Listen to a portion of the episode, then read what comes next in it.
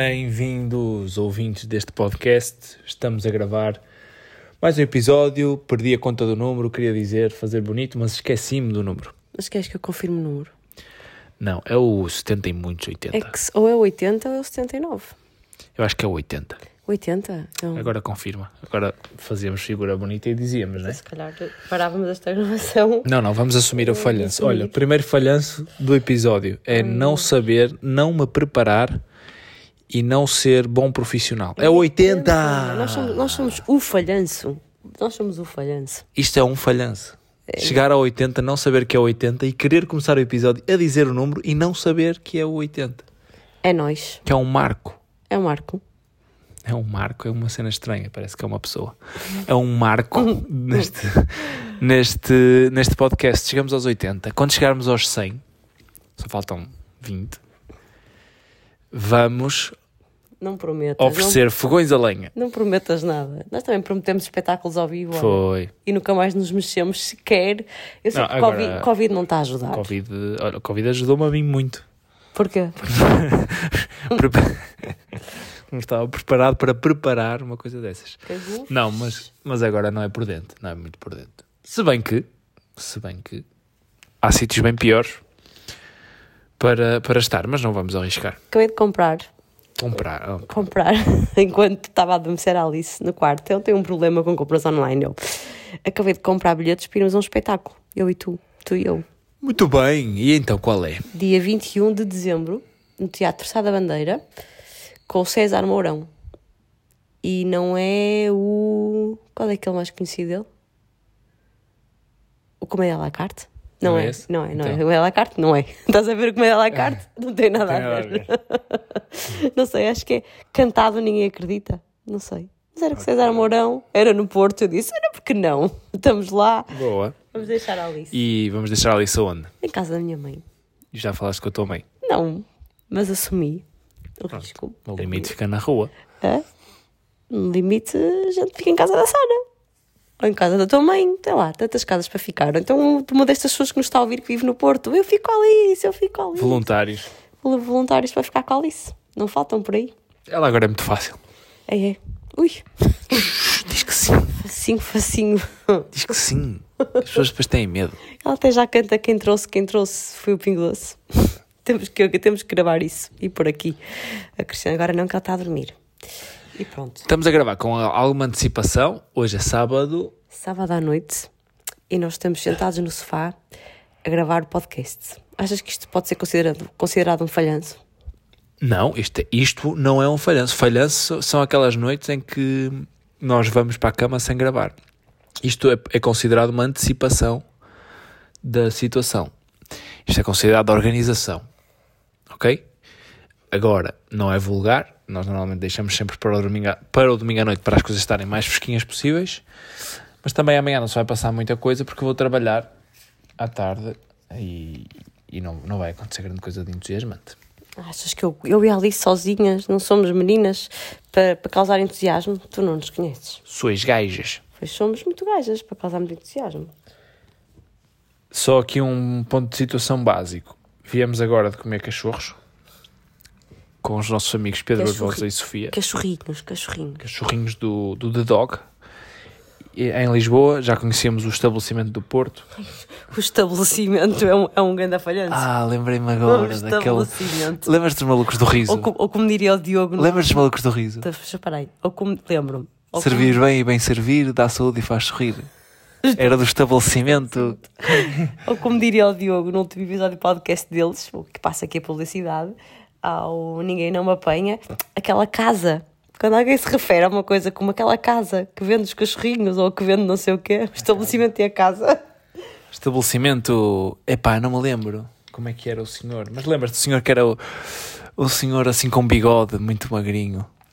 Os malucos do riso já entraram na minha vida numa fase em que eu já não achava muita graça aos malucos de riso. Ah, eu era miúdo. Tu eras um bocadinho mais novo que eu, então se calhar. Servir bem e bem servir, dá saúde e faz sorrir. Isso, isso é um falhanço, gostar de ver os malucos do riso. Não, e depois havia a senhora da farmácia que era, que era um produto genérico, natural ou assim assim. Eu, eu, não, eu maluco riso não sei, mas se me perguntas os sketches do Herman, uh, da, do O Engenheiro. Engenheiro. Palavra passe. Qual é a palavra passe? A senha. Diga-me a senha, queres que eu diga algumas? Quem vê os donos da bola é porque não anda bom da tola. Queres que te diga outra? Para o Emílio Rangel, nós temos o Jardel. Não posso continuar aqui. Eu isso sim. É do, Vais, vais, vai. é do meu tempo. Não, não, não. Vai. Eu não sei ver se me lembro. Ó senhor engenheiro. Como é que ele fazia bater assim com as mãos em cima da mesa? Ai, como é que é? Este também não é do norte. este homem não é do norte, caralho. Era muito bom. Este também não é do norte. cara. Eles estavam assim numa cave. Não era? Nossa, Era. muito giro. Tinha a palavra senha para entrar. Diga-me a senha, diga-me a senha. E pronto, portanto é outra geração. Apesar de eu achar que a geração Herman, Eu já só ouvi isso no YouTube. a geração Herman teve mais sorte que a geração Malucos de Riso.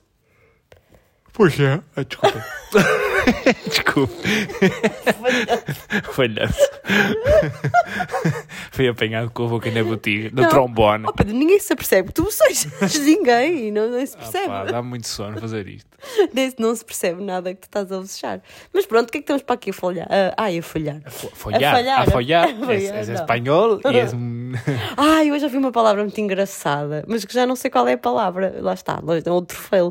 Que foi no podcast da Bumba na Fofinha, no Reset, que basicamente é o que nós vamos tentar imitar hoje. E vai, ser o falhanço dos falhanços.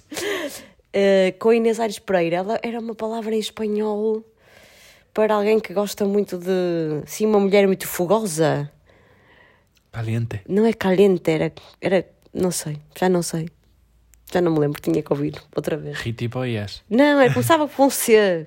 Cochiconcha, assim qualquer coisa assim, já não sei dizer.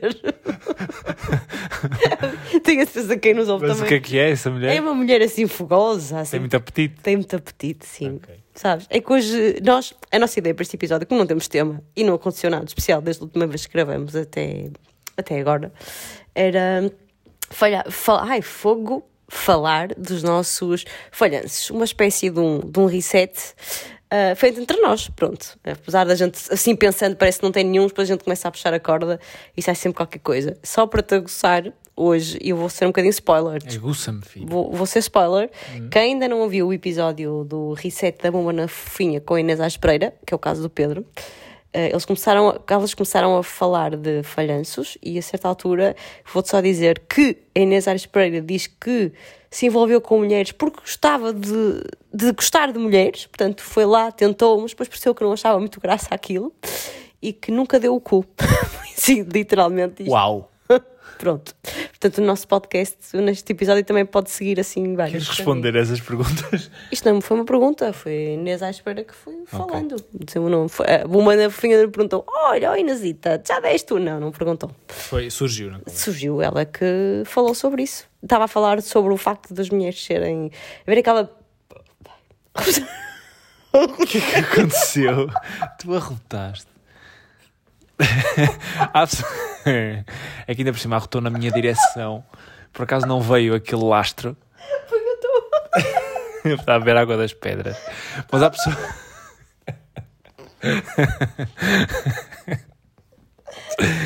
Não estava à espera. Até-me caiu o telefone. Não estava à espera. Não. De todo. Vou achar que isto é tudo feito, que é para ser de falhanços, mas não é. Eu estava a beber água das pedras, porque comi os cachorrinhos e fiquei assim um bocadinho fartada. E estava a falar e se um rotinho. Olha, o Pedro estava a botejar ao Para! Isso já não se ouve. Desculpa, eu esta hora já. Esta, são 11 e meia, 10 e meia. Esta hora já não. Já estás, ai, já só estás bem. É na caminha. É na caminha. Mas então vamos começar a fa- a falar. De... Ai pá, eu estou sempre a dizer falhar dos nossos falhanços. És disléxica? A falar dos nossos falhanços? Vamos lá. Eu não pensei assim em nenhum falhanço. Então- Eu já sabia que íamos gravar. E lá está. Isto é um falhanço. Posso, mas, eu, mas eu preparei. Eu vou É começar. que eu já sabia que íamos falar de falhanços. Falar de falhanços.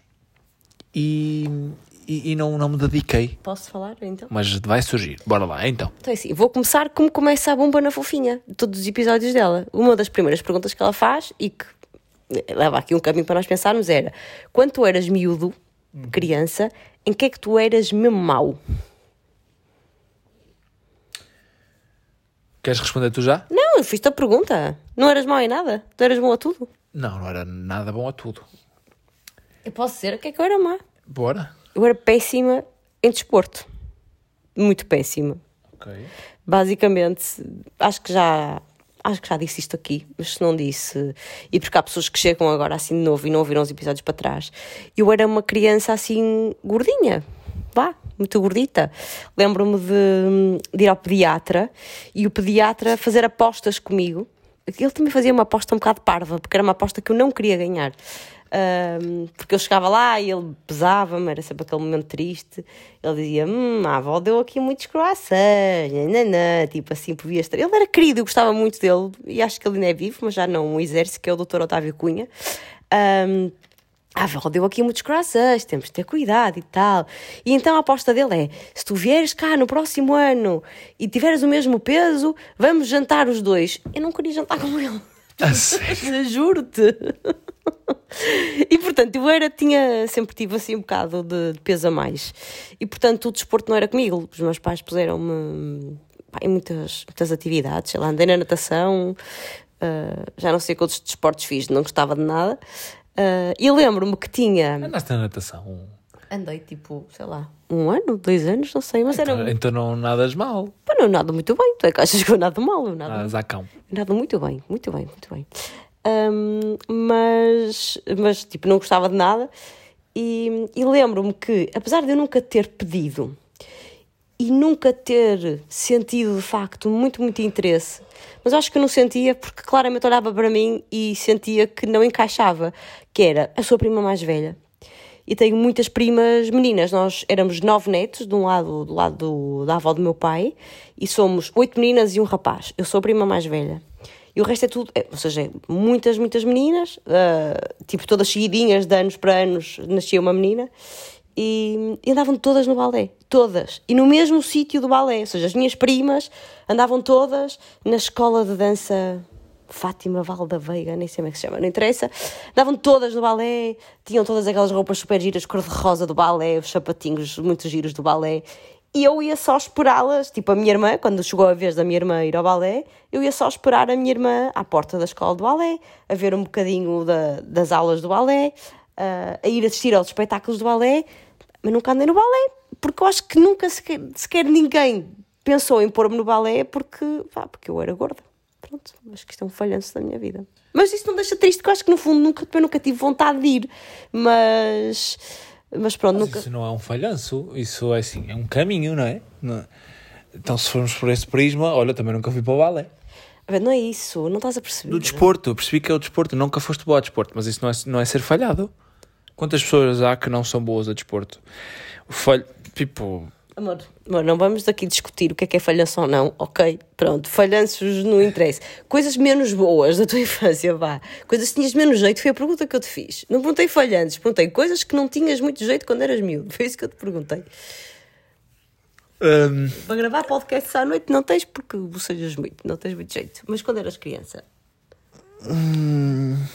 é como, como tu para cozinhar, mais ou menos a mesma coisa. Como assim? Eu a gravar podcasts à noite, és tu a cozinhar. E tu a cozinhar? Sou, eu, eu a cozinhar sou, sou fraco. E eu? Tu és fraca. Pronto. Somos os dois fracos. Mas o que é que isso tem a ver? Quis dar um exemplo mau, estás-me a atacar, vou-te atacar. Ai, filha, anda lá. Ah, é assim, aqui é assim. Foste tão adulto agora. Fui. Que é assim, ah é, ah é, Foste então olha. adulto. Não, eu, desporto era ajeitadinho. Hum, era mau, sei lá, em criança. A matemática, sei lá. Isso era muito mau. Pronto! Na, esco- na escola eu não era muito, muito bem comportado. Portanto, Não era muito bem comportado. Quantas vezes foste para a rua? Ui, fui muitas vezes para a rua na escola. E também Demasiadas vezes para a rua. foste mesmo? Fui, fui. E não, não ficavas chateado? Não tinhas medo da reação da tua mãe? A tua mãe não te cascava? Tinha, mas era o meu. comp- Tinha, calhar, tinha. Pensava nisso depois, não é? Eu era muito falador, muito irrequieto, muito brincalhão, muito gozão. E eh, isso trouxe-me. Por acaso, pronto, na- nas alturas que me tinha que aplicar, aplicava, mas era serviços mínimos. Mas, mas, por exemplo, tu sabias que quando estavas a fazer essas asneiras eras provocador, ou seja, vou fazer isto aqui e vou-me mandar para a rua? Ou eras daqueles que fazias e disse, ah pá, a sério, professora, mas eu não fiz nada. Qual era? Era, era de propósito? Havia vezes que eu não fazia nada, mas havia outras vezes. Eu eh, gostava muito de chamar a atenção e de, de ser assim o centro das atenções, de ser o, o, o brincalhão, sabes? O engraçadinho. O palhaço. Palhaço. não queres dizer isso? Eu era o palhaço. E isso trouxe-me muitos castigos na escola e prejudicava-me, claro. Não era, eu não era um grande aluno.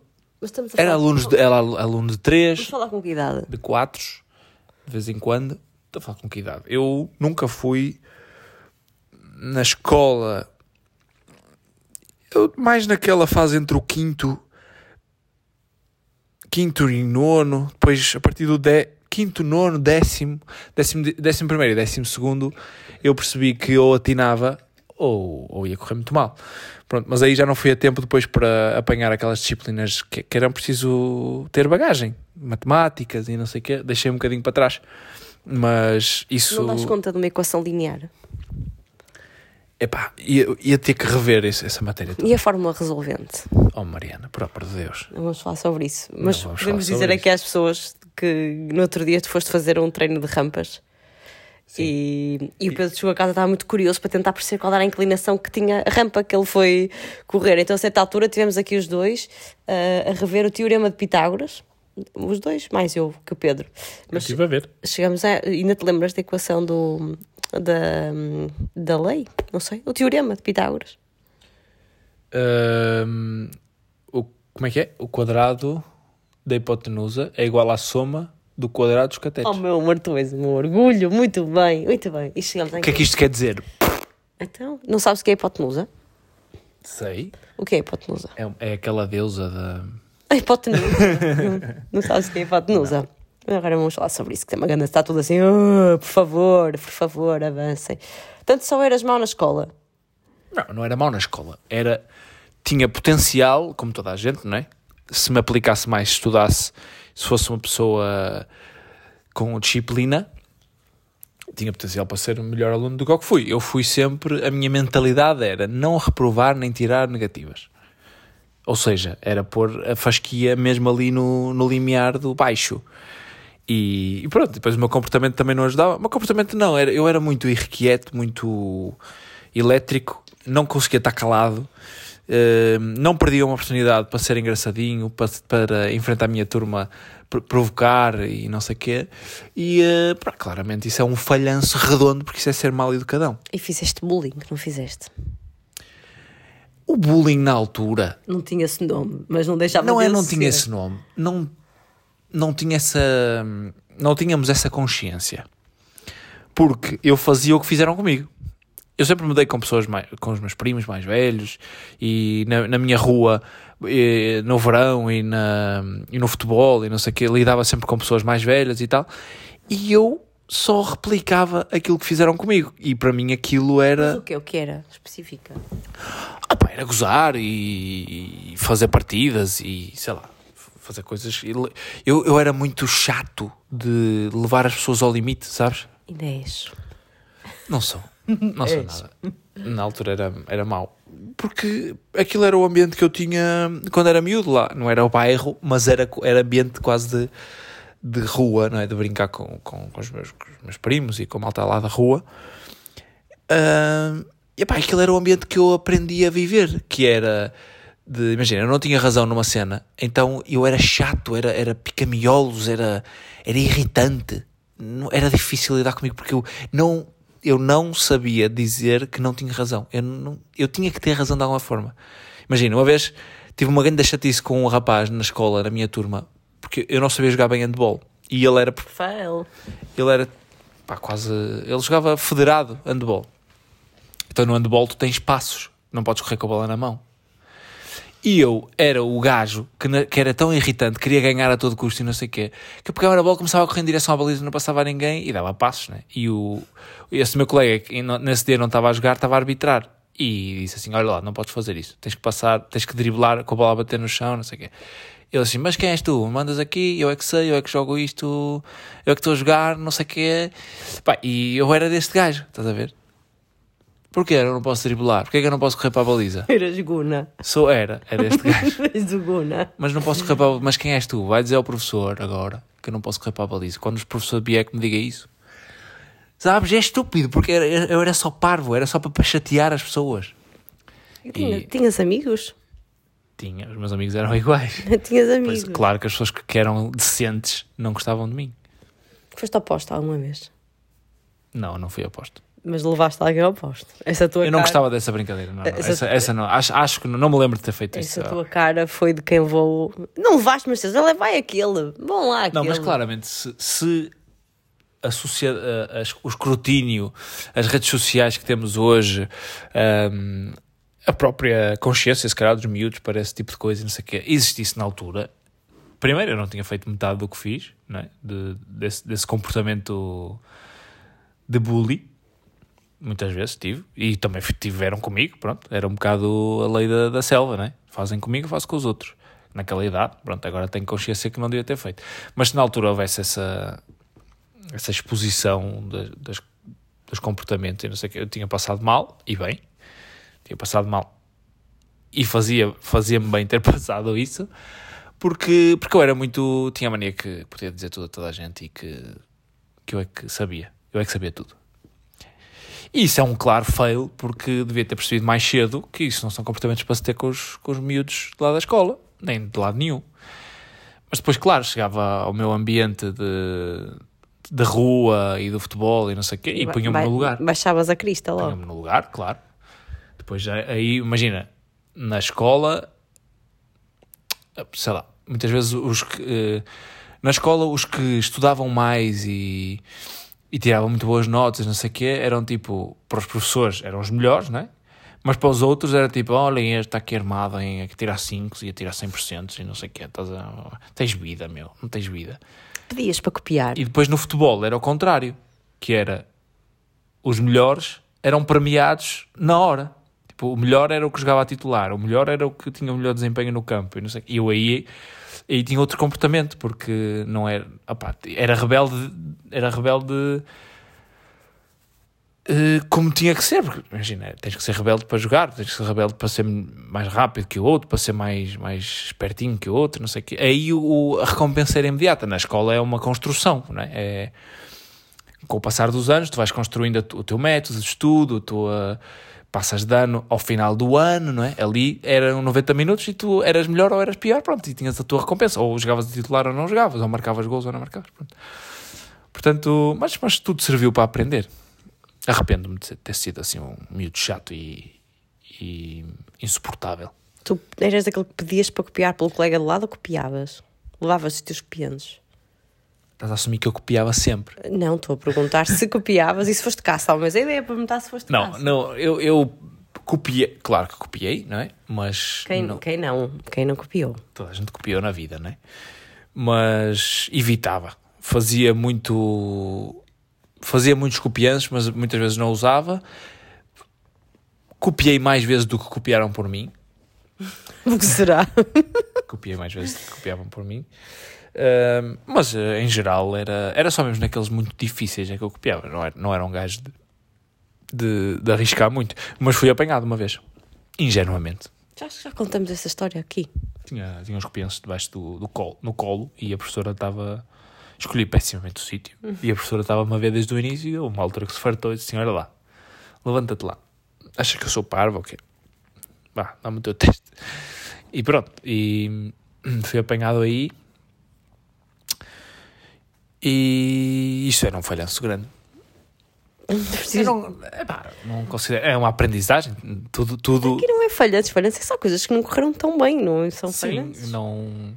Sei lá, por exemplo, Mas correu, ou seja, correu bem porque eu, pois, atinei, não é? Senão não tinha também conseguido a fazer as coisas que fiz. esta posição que se tem, que estou Não, hoje, as, posições, as posições às vezes é um bocado relativo. Mas Olha, por exemplo, eu era boa aluna, não era a melhor aluna, nunca fui a melhor aluna.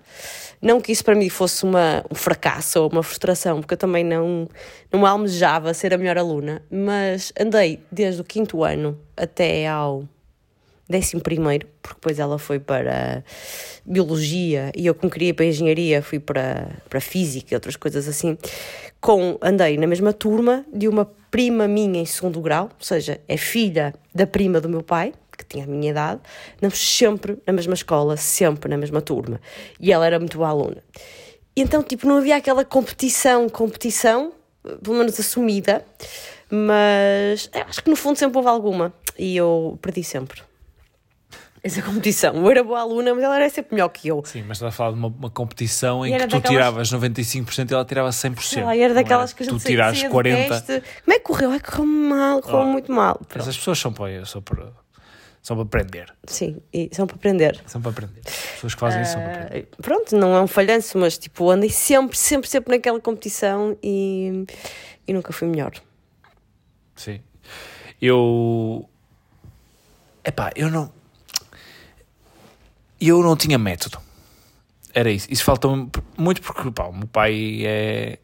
Meu pai é marmorista, minha mãe trabalhava na fábrica e eles chegavam ao final do dia, não tinham paciência sequer para me ensinar a estudar, nem eles foram habituados a, a isso. Os pais não têm cursos superiores nem nada, fizeram o percurso deles e, e com, com grande orgulho, mas eu não tinha esse método de, de alguém me ensinar. Então eu era tipo, safa-te. Isso deu, fez com que eu fosse um bocado medíocre, mas também a minha preguiça e a minha falta de interesse muitas vezes fez-me ser eh, muito medíocre na escola, o suficiente para passar. Eu só não queria era que os meus pais me, chateassem, O que é que- Os teus pais quê? não ia dizer, Não. lixassem a cabeça por eu reprovar. Queria passar, pronto. E estava tudo 3 na pauta e 5 em educação física. Tá, é um ano positivo para mim. Pronto. Não me chatei. E, e pronto, isso aí claramente eh, podia ter sido melhorzinho. Acho que podia ter sido melhorzinho. E, eu, e outras coisas. Vamos fugir da escola agora. Eu uma vez, uma vez ouvi uma frase do Ricardo Araújo Pereira que, me- que, que me faz, faz algum sentido. Ouvi-o falar sobre isso e eu revi-me naquilo, que é, eu acho, eu tenho a ideia, muita, no dia-a-dia, hum, como é que eu vou explicar isto? Deixa-me arranjar as palavras certas para as pessoas me perceberem. Eu acho muitas vezes que sou um falhanço. Muitas vezes, diariamente, venho para casa a pensar: tu és mau. Cobro-me de pá, não fizeste bem o teu trabalho hoje, ou deves ter feito melhor, ou o que é que andas a fazer errado para as coisas não- às vezes não estarem a correr bem, eu não sei o quê. O Ricardo Araújo Pereira uma vez disse que ele gosta tanto do que faz que às vezes acha que vai acordar e vai dizer assim: Ah, bom dia, estávamos a brincar, era tudo mentira. Eu acho que já disse isso aqui também. E eu às vezes tenho esta cena, eu gosto tanto do que faço, que às vezes cobro a mim próprio de devia ter sido melhor, devia ter sido, por exemplo, esta semana a Eleven bateu o recorde de audiências, bateu o recorde de subscrições, bateu o recorde do que correu bem a semana e tal, mas eu não consegui tirar prazer, eh, ou seja, cobrei-me de aquilo que correu mal. Não fiz bem aquilo, não fiz bem aquela parte, gostava de ter feito melhor aquilo, ou acho que podia ter pensado outra- numa coisa que não pensei, depois lembrei-me a seguir, não sei o quê. E cobro-me, e acho que isso é um falhanço, porque andamos sempre atrás da perfeição, isso não existe, é verdade, mas hum, às vezes eu considero que estou aqui por, epá, é- foi uma sorte, estás a ver? E eu acho que isso é um falhanço para mim próprio, porque, hum, estás a perceber o que eu estou a dizer ou não? Estás a olhar para mim com um cara um bocado estranho. Estou a perceber, mas eu não sinto isso com o meu trabalho, por exemplo.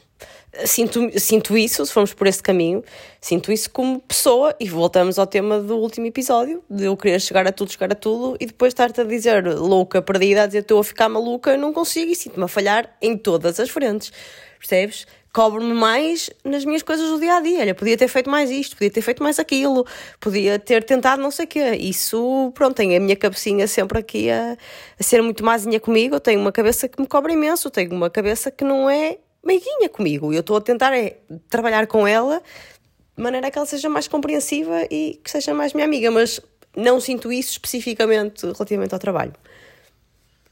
O trabalho foi um exemplo hum, que é onde eu acho pronto, é onde eu muitas vezes fico mais desconfortável e sinto que, que podia ser que devia ser melhor comigo uh, devia ser mais exigente comigo devia ser e aí pronto, às vezes acho que às vezes venho para casa a dizer assim, pá, não fiz bem o meu trabalho devia ter melhorado ali e depois fico a pensar, como é que eu devia ter melhorado pá, não sei, se calhar ali, se calhar acolá Uh, e às vezes isso é chato porque nunca consegues tirar prazer imediato do, do teu trabalho. Um, depois, com alguma distância, já se calhar às vezes já consigo e tal, mas, mas eu considero isso. Se calhar um bocadinho falta de confiança, não sei. Não é? Acho que não. Olha, eu sinto isso completamente todos os dias como mãe. Mas pronto, mas já lá vamos. Vamos à maternidade. Falhanço como mãe é eu todos os dias e várias vezes ao dia. Um, Falhanço como mãe. É, não também, vamos falar desses temas já. Vamos, vamos Deixa-me dizer, aligerar. eh, tu estou-me a lembrar disso agora. A Carolina Deslanja já te disse isto. No outro dia, eu estava, cheguei a casa e a televisão estava ligada e estava a dar um programa sobre isso. Sobre isso, não. Ela estava lá e estava no Herman, acho eu. E ela disse uma coisa que é verdade: que é, parece que agora há competição para ver quem é a mãe que, que sofre mais a fazer mais coisas pelos filhos. E a mãe que embala a filha no braço direito, faz a sopa com o braço esquerdo, muda a televisão com o pé direito e ainda eh, descasca batatas com o pé esquerdo. E depois vai postar no Instagram que fez tudo isso e que se sente uma mãe muito exausta e não sei o quê. Pronto, depois ela concluiu a dizer que tem uma boa rede de apoio, ela tem três ou quatro filhos. Uma rede de apoio, que conta muito com, com a rede de apoio e que não se frustra quando falha com mãe, porque é, porque é, o, é o que é. Pronto, eu também me frustro porque sei que não sou o pai perfeito e, e incrível e não sei o quê. Mas é que é ver, porque eu sei que minha, não falta nada à minha filha do essencial, o, o básico. É, eu faço o check na minha cabeça de O que é o básico para ti? comida, saúde, hum, sei lá, co- coisas para brincar, eh, coisas para se entreter. Até ela tem, tem coisas a mais, na verdade. Hum, carinho, sei lá, esse tipo de coisas. Eh, Educação. Isso, isso é o básico, ela tem tudo. Portanto, o que é que é falhar como pai? É ela ficar a chorar à noite porque quer, está a fazer uma birra porque quer não sei o quê? Eu acho que isso não é falhar como pai e às vezes tu achas que isso é falhar como mãe. Não, eu acho que, sei lá, às vezes eu acho o meu falhanço como mãe, sei lá, há muitas coisas pequeninas, não são coisas grandes e são uns falha, mini falhanços, não é um falhanço de ser uma péssima mãe. Às vezes a minha cabeça cobra-me isso.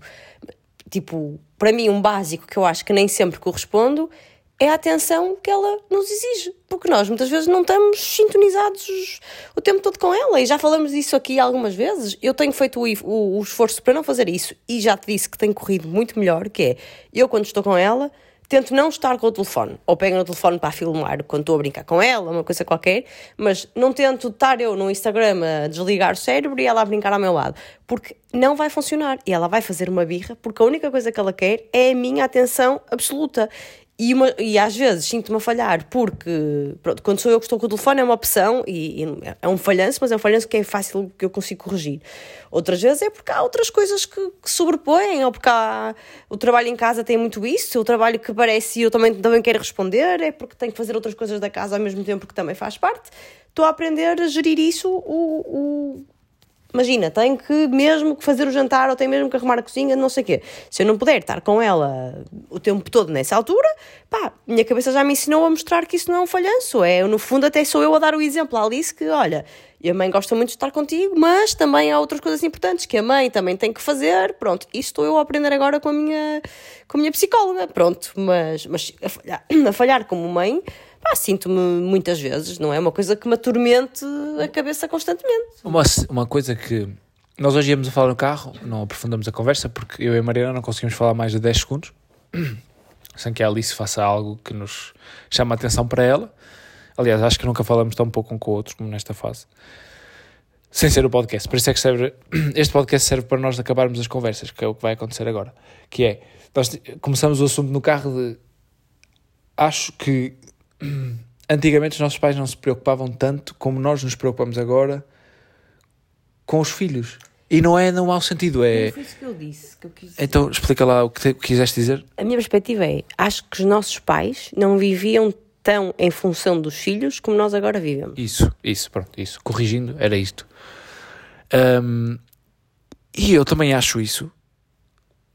E, e eu penso assim, pá, se isso acontecia e nós nos tornamos filhos saudáveis, relativamente saudáveis, porque é que nós nos cobramos tanto quando se calhar nos dedicamos também mais a, a, a que eles comam bem, a que tenham uma, uma educação melhor, a que tenham mais disciplinas, a que tenham educação física, inglês, francês, não sei o que, piano, jiu-jitsu, não sei o que, não sei o que mais.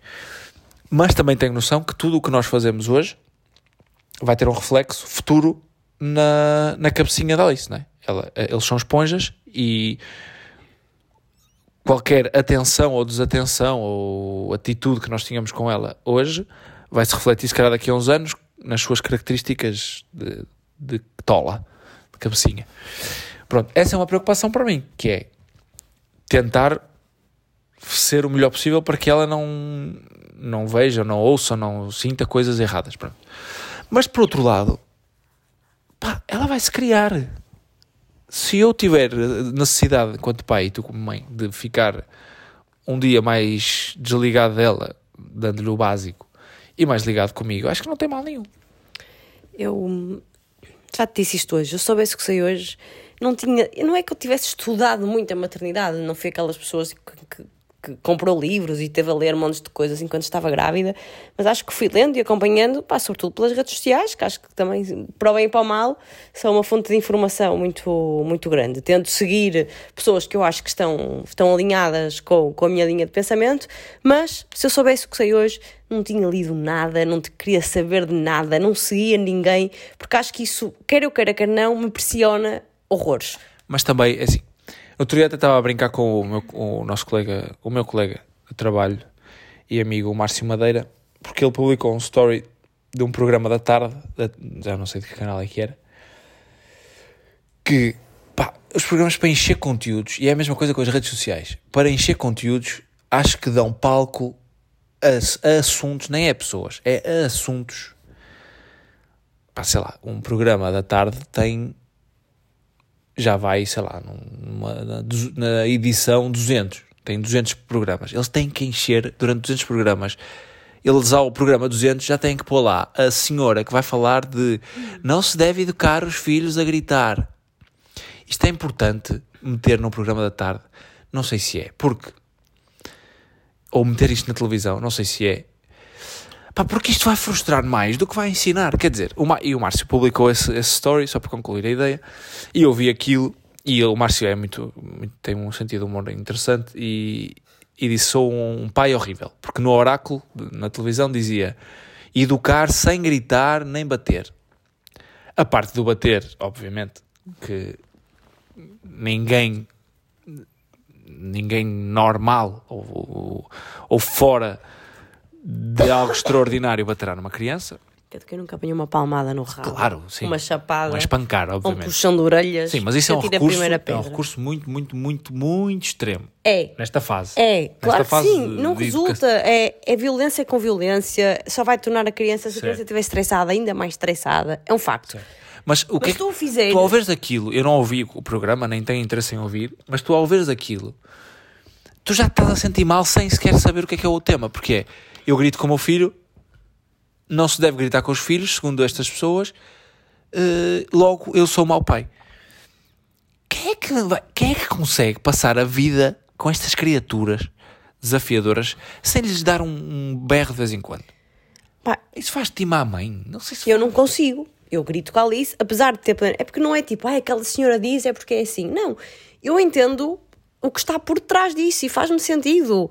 O que toda a gente diz é que as crianças tipo, não se conseguem gerir o stress delas, a frustração delas. A Alice faz muitas birras, sobretudo quando ou não tem a atenção que, que ela exige, ou porque está frustrada com alguma coisa, porque está a conseguir tentar fazer uma brincadeira que não está a conseguir e faz uma birra, ou porque está a fazer uma, qualquer coisa e a gente diz: Não, Alice, agora temos que ir mudar a fralda, e ela não quer parar o que está a fazer para vir mudar a fralda. Portanto, grande, grande parte das birras da Alice são, estão relacionadas com frustração. Ou seja, gritar não vai resolver a frustração dela. Portanto, era muito mais fácil tu falares, tentares conversar, que eu, e tu és testemunha disso, tento sempre fazer essa primeira abordagem. Explico, diz à mãe, fala com a mãe, porquê é que estás a chorar ali? Explica à mãe, nananana. Pá, mas eu pergunto uma, pergunto duas, pergunto três, tento perceber. Às vezes, pá, não dá, grito, grito.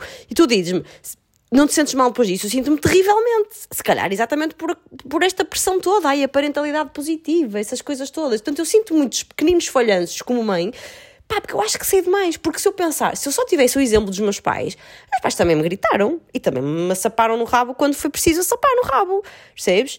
E estava tudo bem. E eu não acho que os meus pais, não tenho nenhum trauma, não acho que, acho que os meus pais foram ótimos pais, que me educaram super bem. Portanto, se eu só tivesse essa referência, isto para mim ia ser tudo normal.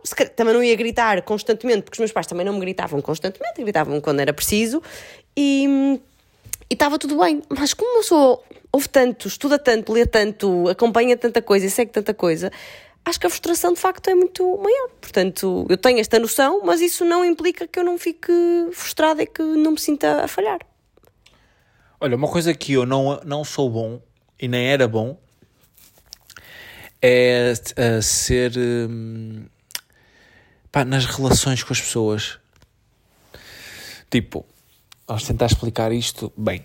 Esta ideia surgiu-me agora. Eu sempre fui muito introvertido, em miúdo, e isso fez com que eu tivesse muita dificuldade de, de ligação. Eu tinha, tenho muitos amigos e tinha amigos e não sei o quê, mas eu não era, não era uma, não era de ligação fácil, não era, pá, não, não sei lá, era muito introvertido, muito envergonhado, muito fechado.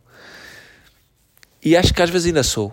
Acho que às vezes ainda sou. Aprendi a contornar isso, não só pela minha profissão e, e, e pela experiência que vais ganhando, não é? De vida.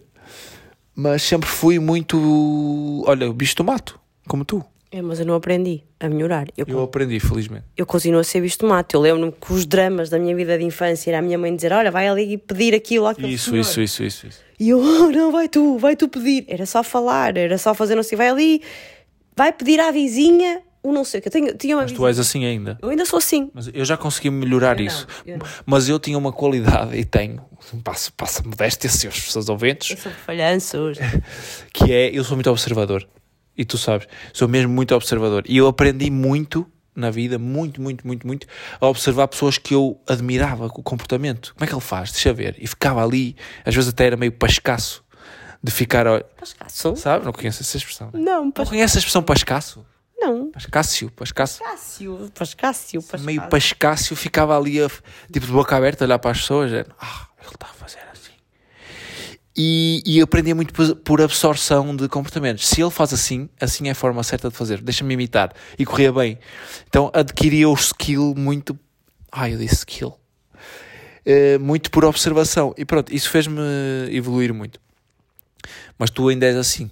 Ó Mariana, vai, vai fazer, vai ali ao vizinho e. Não, não vai. Não vou. Eu, eu tenho.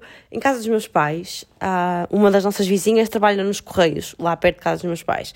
Quando vinha alguma encomenda, quando vinha alguma carta, correio de registado, meu pai dizia: Olha, vai, vai, passa em casa da Alice, que a senhora chama-se Alice, pede-lhe para trazer a carta. E eu, o quê? Eu não. Eu sou aquelas pessoas, tipo, estou no carro, chegamos de carro, estaciono a porta, vejo que está um vizinho a entrar ao mesmo tempo, eu fico no carro à espera que o vizinho entre, eu evito o contacto. E eu. Eu, foi no outro dia, era preciso ligar ao vigilante. Ah, por falar nisso, o senhor do condomínio de Gaia deu-nos o contacto para ligar para resolver o intercomunicador.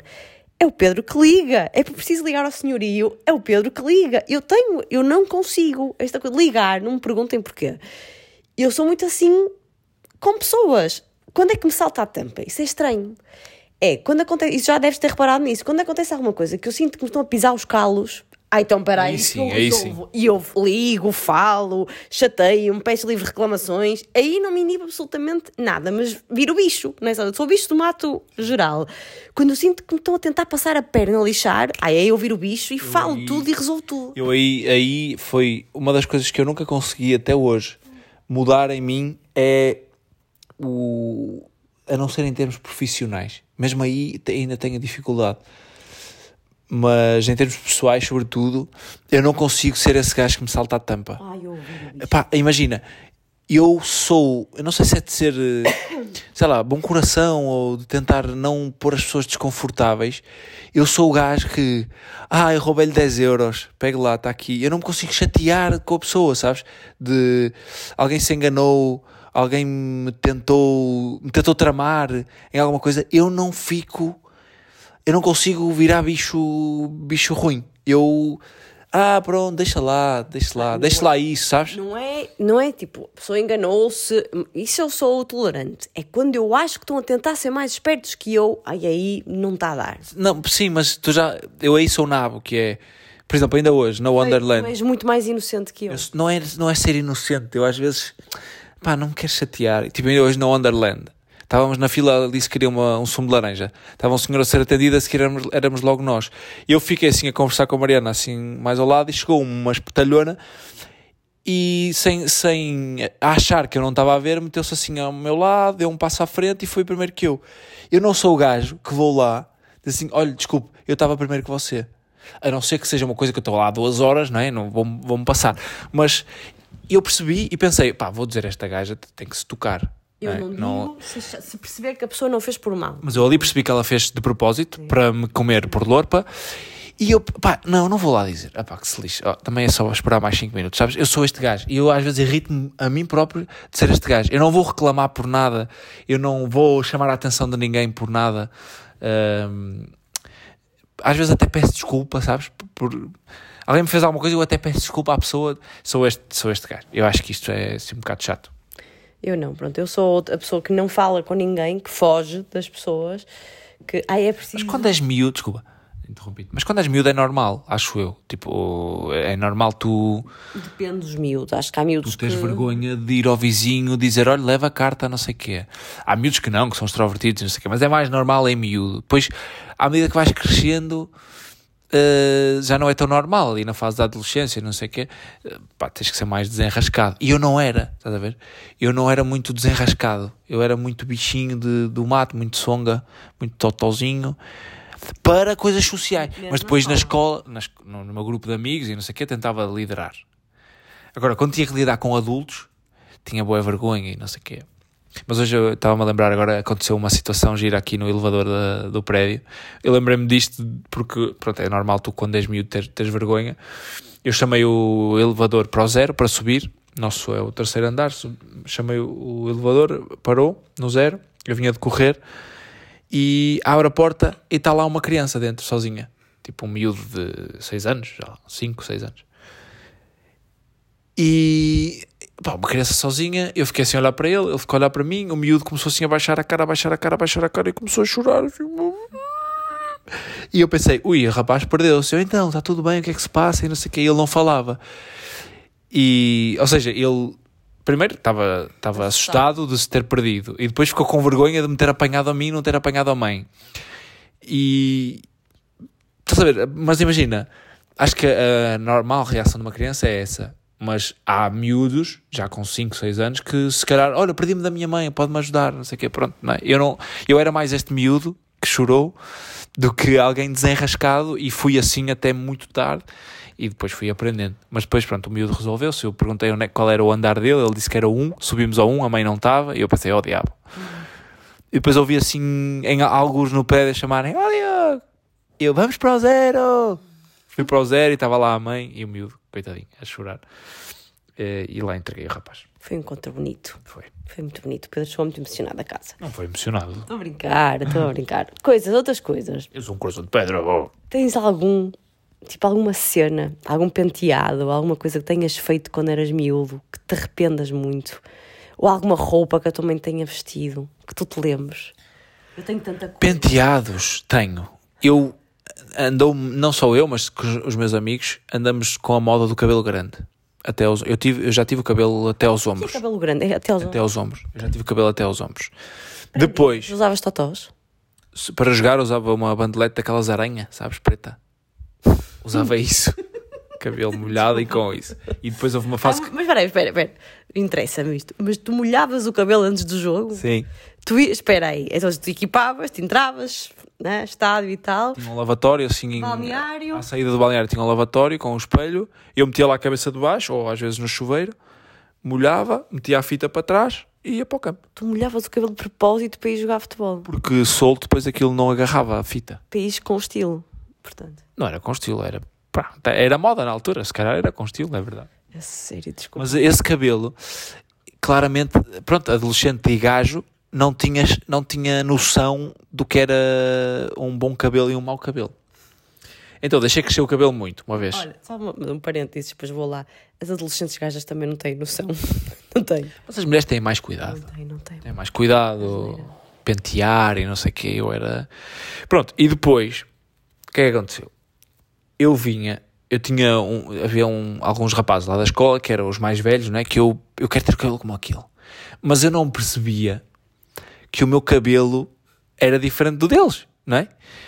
Então, eles apareciam com um penteado assim, com o cabelo assim mais à tigela, mas depois o cabelo deles era assim mais, sei lá, mais, um bocadinho mais ondulado e na ponta fazia assim mais um efeito, não é? O cabelo, pronto, ondulava assim um bocado na ponta, não sei o que, mas era natural, não é? Não de fazer nada. E eu queria que o meu cabelo fosse igual, mas o meu cabelo era mais pesado, mais comprido, não sei o que, não fazia igual. Então eu tentava com o pente às vezes dobrá-lo assim para fora, não sei o que, e aquilo não resultava não resultava. E eu experimentava vários cabeleireiros para me cortar o cabelo como eles e não sei o quê. Até que uma vez um, a mãe da minha ex-namorada era cabeleireira. Eu comecei a lá ir cortar o cabelo e era normal que ela desse um toque mais. Ela tratava de, de cabelo, de cabelos femininos e eu pedia-lhe de uma determinada forma. Era normal que o meu cabelo ficasse assim com um toque mais feminino. E eu saía de lá sempre assim, epá, sempre não, coitado. Rosa Maria, se me estiveres a ouvir, um beijinho muito grande um, eu saía de lá a pensar assim, não era isto que eu queria, pá. Eu acho que toda a gente sai assim. E eles perguntavam, ficou bem, ficou, ficou. Saía, foda-se, isto. Toda a gente faz isso. Todas as mulheres. Eu, eu falo por mim.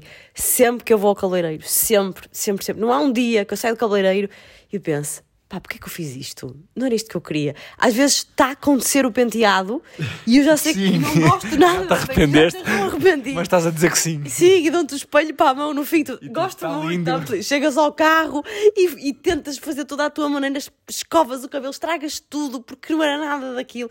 Tantas vezes. Eu que tinha é que muita dificuldade. Assim? O cabeleireiro perguntava como é que queres? E eu, ah, pá, na minha cabeça estava tudo claro e eu não sabia explicar. Eu quero aqui mais curto e aqui assim a cair e grande atrás. Ok, mas olha, vamos ter que cortar mais um bocadinho porque está aqui espigado, não sei o quê. E o que é que eu ia dizer? Ok. E cortava muito e eu pensava. Tá, já estava na cadeira irritado, já estava assim com os dentes. E eles perguntavam como é que está? Eu, muito bem, obrigada. hum, não está nada bem, caralho. Eu, eu fui aquela criança, criança, adolescente, eu nunca fui bonita. Ou seja, eu era gordinha, era gorda, a gordinha, era gorda, e eu uso óculos, para quem não sabe, desde que eu tenho um ano e meio de idade. Eu era muito pequenina um, e os meus pais perceberam que eu via mal e, e, portanto eu já uso óculos fundo de garrafa, agora já não, porque tenho hipermetropia e foi melhorando com a idade, portanto a miopia piora, eu fui melhorando, ou seja, já não uso fundo de garrafa, já tenho menos dioptrias, mas eu quando era pequenina era tipo 8 dioptrias em cada olho, só para ter uma noção dos óculos que eu usava. E usei óculos sempre, desde que eu me lembro.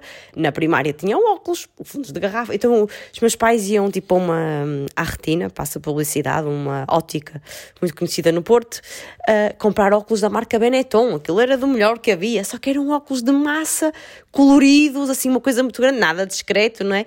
E durante anos e anos da minha vida usava sempre aqueles óculos, sempre, da Benetton. E acontecia-me que, sempre que era preciso mudar de óculos, eu era tão insegura que eu queria os óculos iguais aos que eu já tinha, que era para ninguém perceber que eu mudei de óculos, sabes? Eu queria passar tipo mais despercebida possível, eu queria os óculos iguais. Depois não havia óculos iguais. Uh, houve uma altura que eu consegui, já mais adolescente, porque eu só comecei a usar lentes de contacto tipo aos 17 anos. Antes disso foi sempre óculos, em que eu saí dos óculos de massa, porque os óculos de massa nessa altura não eram moda, agora é que está outra vez na moda, mas nessa altura não era. E passei a usar uma armaçãozinha metálica, também Benetton, lá, XPTO. Uh, e no dia, eu, eu tinha muita vontade de usar lentes de contacto, e fiquei toda contente que minha mãe disse, já tinha quase 18 anos, que podia usar as lentes de contacto, tudo bem, ok? No dia em que eu pus as lentes de contacto, morri de vergonha, eu não tinha coragem de ir para a escola. Porque toda a gente sempre me tinha visto de óculos e aquilo para mim era um choque eu agora aparecer lá de, de lentes de contacto, diferente, as pessoas nem me iam reconhecer, então morri de vergonha disso. Mas isto tudo para dizer que eu durante anos da minha vida era rapariga que nunca foi bonita. Tipo, as pessoas sempre fui bem recebida na escola, nunca sofri de bullying, nunca sofri de nada, mas era aquela gaja fixe. Era a gaja fixe, amiga das meninas e amiga dos rapazes. Sempre fui a gaja fixe. Primeira vez que eu me senti bonita na vida foi, pai, no meu oitavo ano, que eu, entretanto, cresci, eu deixei de ser gordinha quando comecei a menstruar, portanto, aos 12 anos, o meu corpo mudou normalmente não fiz dieta, não fiz nada, o corpo cresceu e eu passei a ser uma mulherzinha assim já mais elegante, mais fininha, tinha mais mamas nessa altura do que tenho agora, tipo, como mulher é gordinha, aquilo estava-se ali a transformar, e lembro-me de um dia estar numa porta para entrar numa sala de aulas, um, à espera do professor, à porta, e um colega meu, tipo, se tem querer uh, bater-me com o braço fazer qualquer coisa, e olhou assim para mim, ah, tu pareces a Mel B das Spice Girls. E eu fiquei a pensar, a Mel B não é a Sporty, era a preta. Eu pensei, isto se calhar é bom, isto se calhar é um elogio, tipo, porque eu tinha curvas, eu tinha rabo, eu tinha mamas, eu tinha não sei o quê. A primeira vez que eu me senti bonita foi, foi para aí no oitavo ano. Mas antes disso, e mesmo depois disso, eu arriscava imenso no cabelo. Primeiro tive aquelas fases parvas de está na moda repas. Nunca, nunca na vida vão estar modas repas, porque a gente faz repas e estás a fazer a repa e pensas, já foi. Já está lixado que isto A agora... repa é aquela cena que tu fazes e depois para te livrares da repa demora anos. E não consegues pô-la direita, ela só fica bem no cabeleireiro e depois nunca mais fica bem. Nunca enrola e vai para dentro. Repa, horrível, fiz repa. Nota-se o oleoso. Horrível, repa horrível. Graças a Deus, a minha mãe, minha mãezinha, nunca me deixou fazer aquelas madeixas. E agora está outra vez na moda. Aquelas madeixas mesmo à frente aqui das repas, tal e qual, assim, cabelo escuro e repas loiras.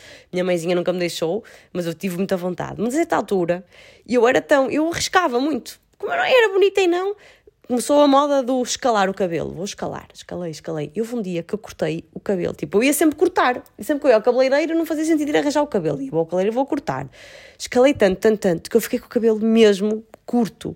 Pá, nunca foi cabelo a rapaz, mas foi cabelo curto. Eu vou ver se ainda, graças a Deus, não há fotografias dessa altura porque não havia Facebooks, nem havia nada. Mas eu vou tentar encontrar uma fotografia. Estou eu de óculos, cabelo curtinho a rapaz. Foi num dia do meu aniversário, acho que foi aí dos meus 17 anos. E, e foi na noite, eu estava feinha, feinha, feinha, feinha. Mas foi na noite, é com um rapaz que eu achava que era giríssimo, que era, era surfista, eu achava o máximo da escola, me deu atenção. Foi assim, tipo aquela. Fui, fui ao tomate, sair à noite, e ele deu-me atenção. E eu pensar, porra, este cabelo funcionou. Estava uma merda. Não sei como é que aquilo correu bem, mas. Cabelo, cabelo é uma cena muito importante. Eu adoro cabelos de mulheres. Adoro observar, gosto de um bom cabelo, acho que dá personalidade. Aliás, eh, reparei na minha primeira namorada, que namoramos 12 anos, por causa do cabelo.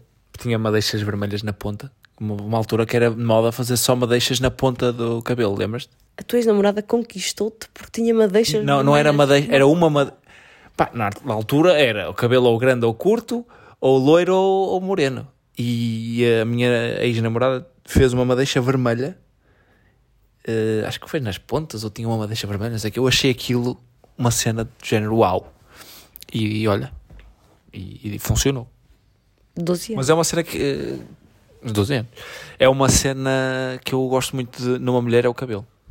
Engraçado. Gosto muito de cabe- bons cabelos, é, é interessante, é sexy. Eu fiz muita asneira. Pronto, eu lembro-me de.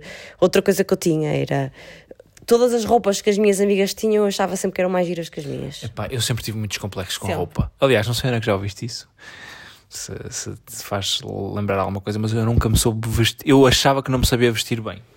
é? Eu era aquele gajo de manhã. O meu grande complexo durante anos de manhã era o que vestir. Porque eu achava sempre que eu um, um trapo para a escola. Eu, a mim, a mim, os meus pais não tinham grandes posses para me dar roupas de marca. Na, tu, quando és adolescente, é a altura em que tu, quanto mais cara for a roupa, mais bonito tu achas que está. Ou que estás. Já viste a lista de presentes que a tua irmã pediu por falar nisso? Ainda não, vou abrir hoje, vou abrir hoje. Vou falar nisso. Este, tenho que tratar disso. hoje. Um, e eu, pá, era roupa do mais barato que havia. E de vez em quando, lá na, nas ocasiões especiais, recebia assim uma coisa mais, mais interessante. Um, e eu achava sempre que ia mal vestido para a escola. Ou era as sapatilhas que, que eram velhas, ou era a roupa que era má, ou, que- ou não sabia conjugar. Depois eu via é, os meus ídolos da escola e do não sei o quê a vestir determinadas coisas mais caras, mais um, um determinado estilo. Tentava copiar com roupas baratas, dá sempre merda, não é? Nunca, eu achava sempre que ia mal vestido. E sempre foi um complexo. Eu ainda sofro disso. Tu, Eu também. tu viste hoje o que é que aconteceu, não viste? Malta, íamos, fomos para o Wonderland. Há sempre este dia, durante, sei lá, de meio e meio ano, este dia. Eu acho que Ai, eu acho que eu tenho um, um todos os meses. No mínimo, há aquele, há dia, aquele dia em que tu vais ao armário. Tu hoje estás com vontade de falar, estás-me a tirar o telefone. Não, fala tu, fala. Não, não, não. Mas este dia existe. Pá, eu, eu não sei. Em mim existe tipo de meio e meio ano. Em ti, se calhar, é mais frequente. A meu é uma vez por mês, no mínimo. Há um dia em que tu podes tirar as roupas todas do armário e vais gostar de te ver com nada. E não é tipo, ai, sinto-me gorda, sinto-me feia. Não, eu não gosto de me ver. Nem sequer eu estar gorda ou estar magra. Não. É, nada me fica bem. Foi hoje. E só ia ao Wonderland à tarde. Me tirei, a certa altura, não, vou. Leva, vai com a Alice sozinha que eu fico em casa, de pijama. Pronto, amoei. E eu primeiro disparatei, Mariana ficou chateada comigo outra vez, e depois eu fui lavar os dentes com calma, fui ao pé da Mariana e disse assim: simplifica. O que é que usaste ontem? Veste o mesmo que usaste ontem. Estavas bonita.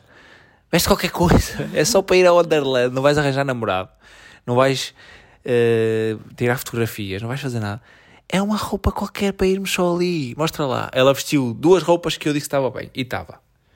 E estava. As calças As de- calças de ganga ficavam super bem. ficavam muito justas. Peguei umas calças de ganga que já não usava há muito tempo. E é assim o modelo mais justo, que agora não está muito na moda.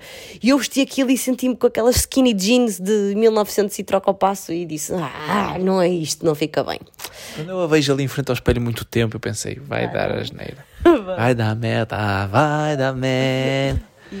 Vai dar merda, vai dar merda, vai. Estava a dizer, quando eu era miúda, e ainda hoje sou um bocado assim.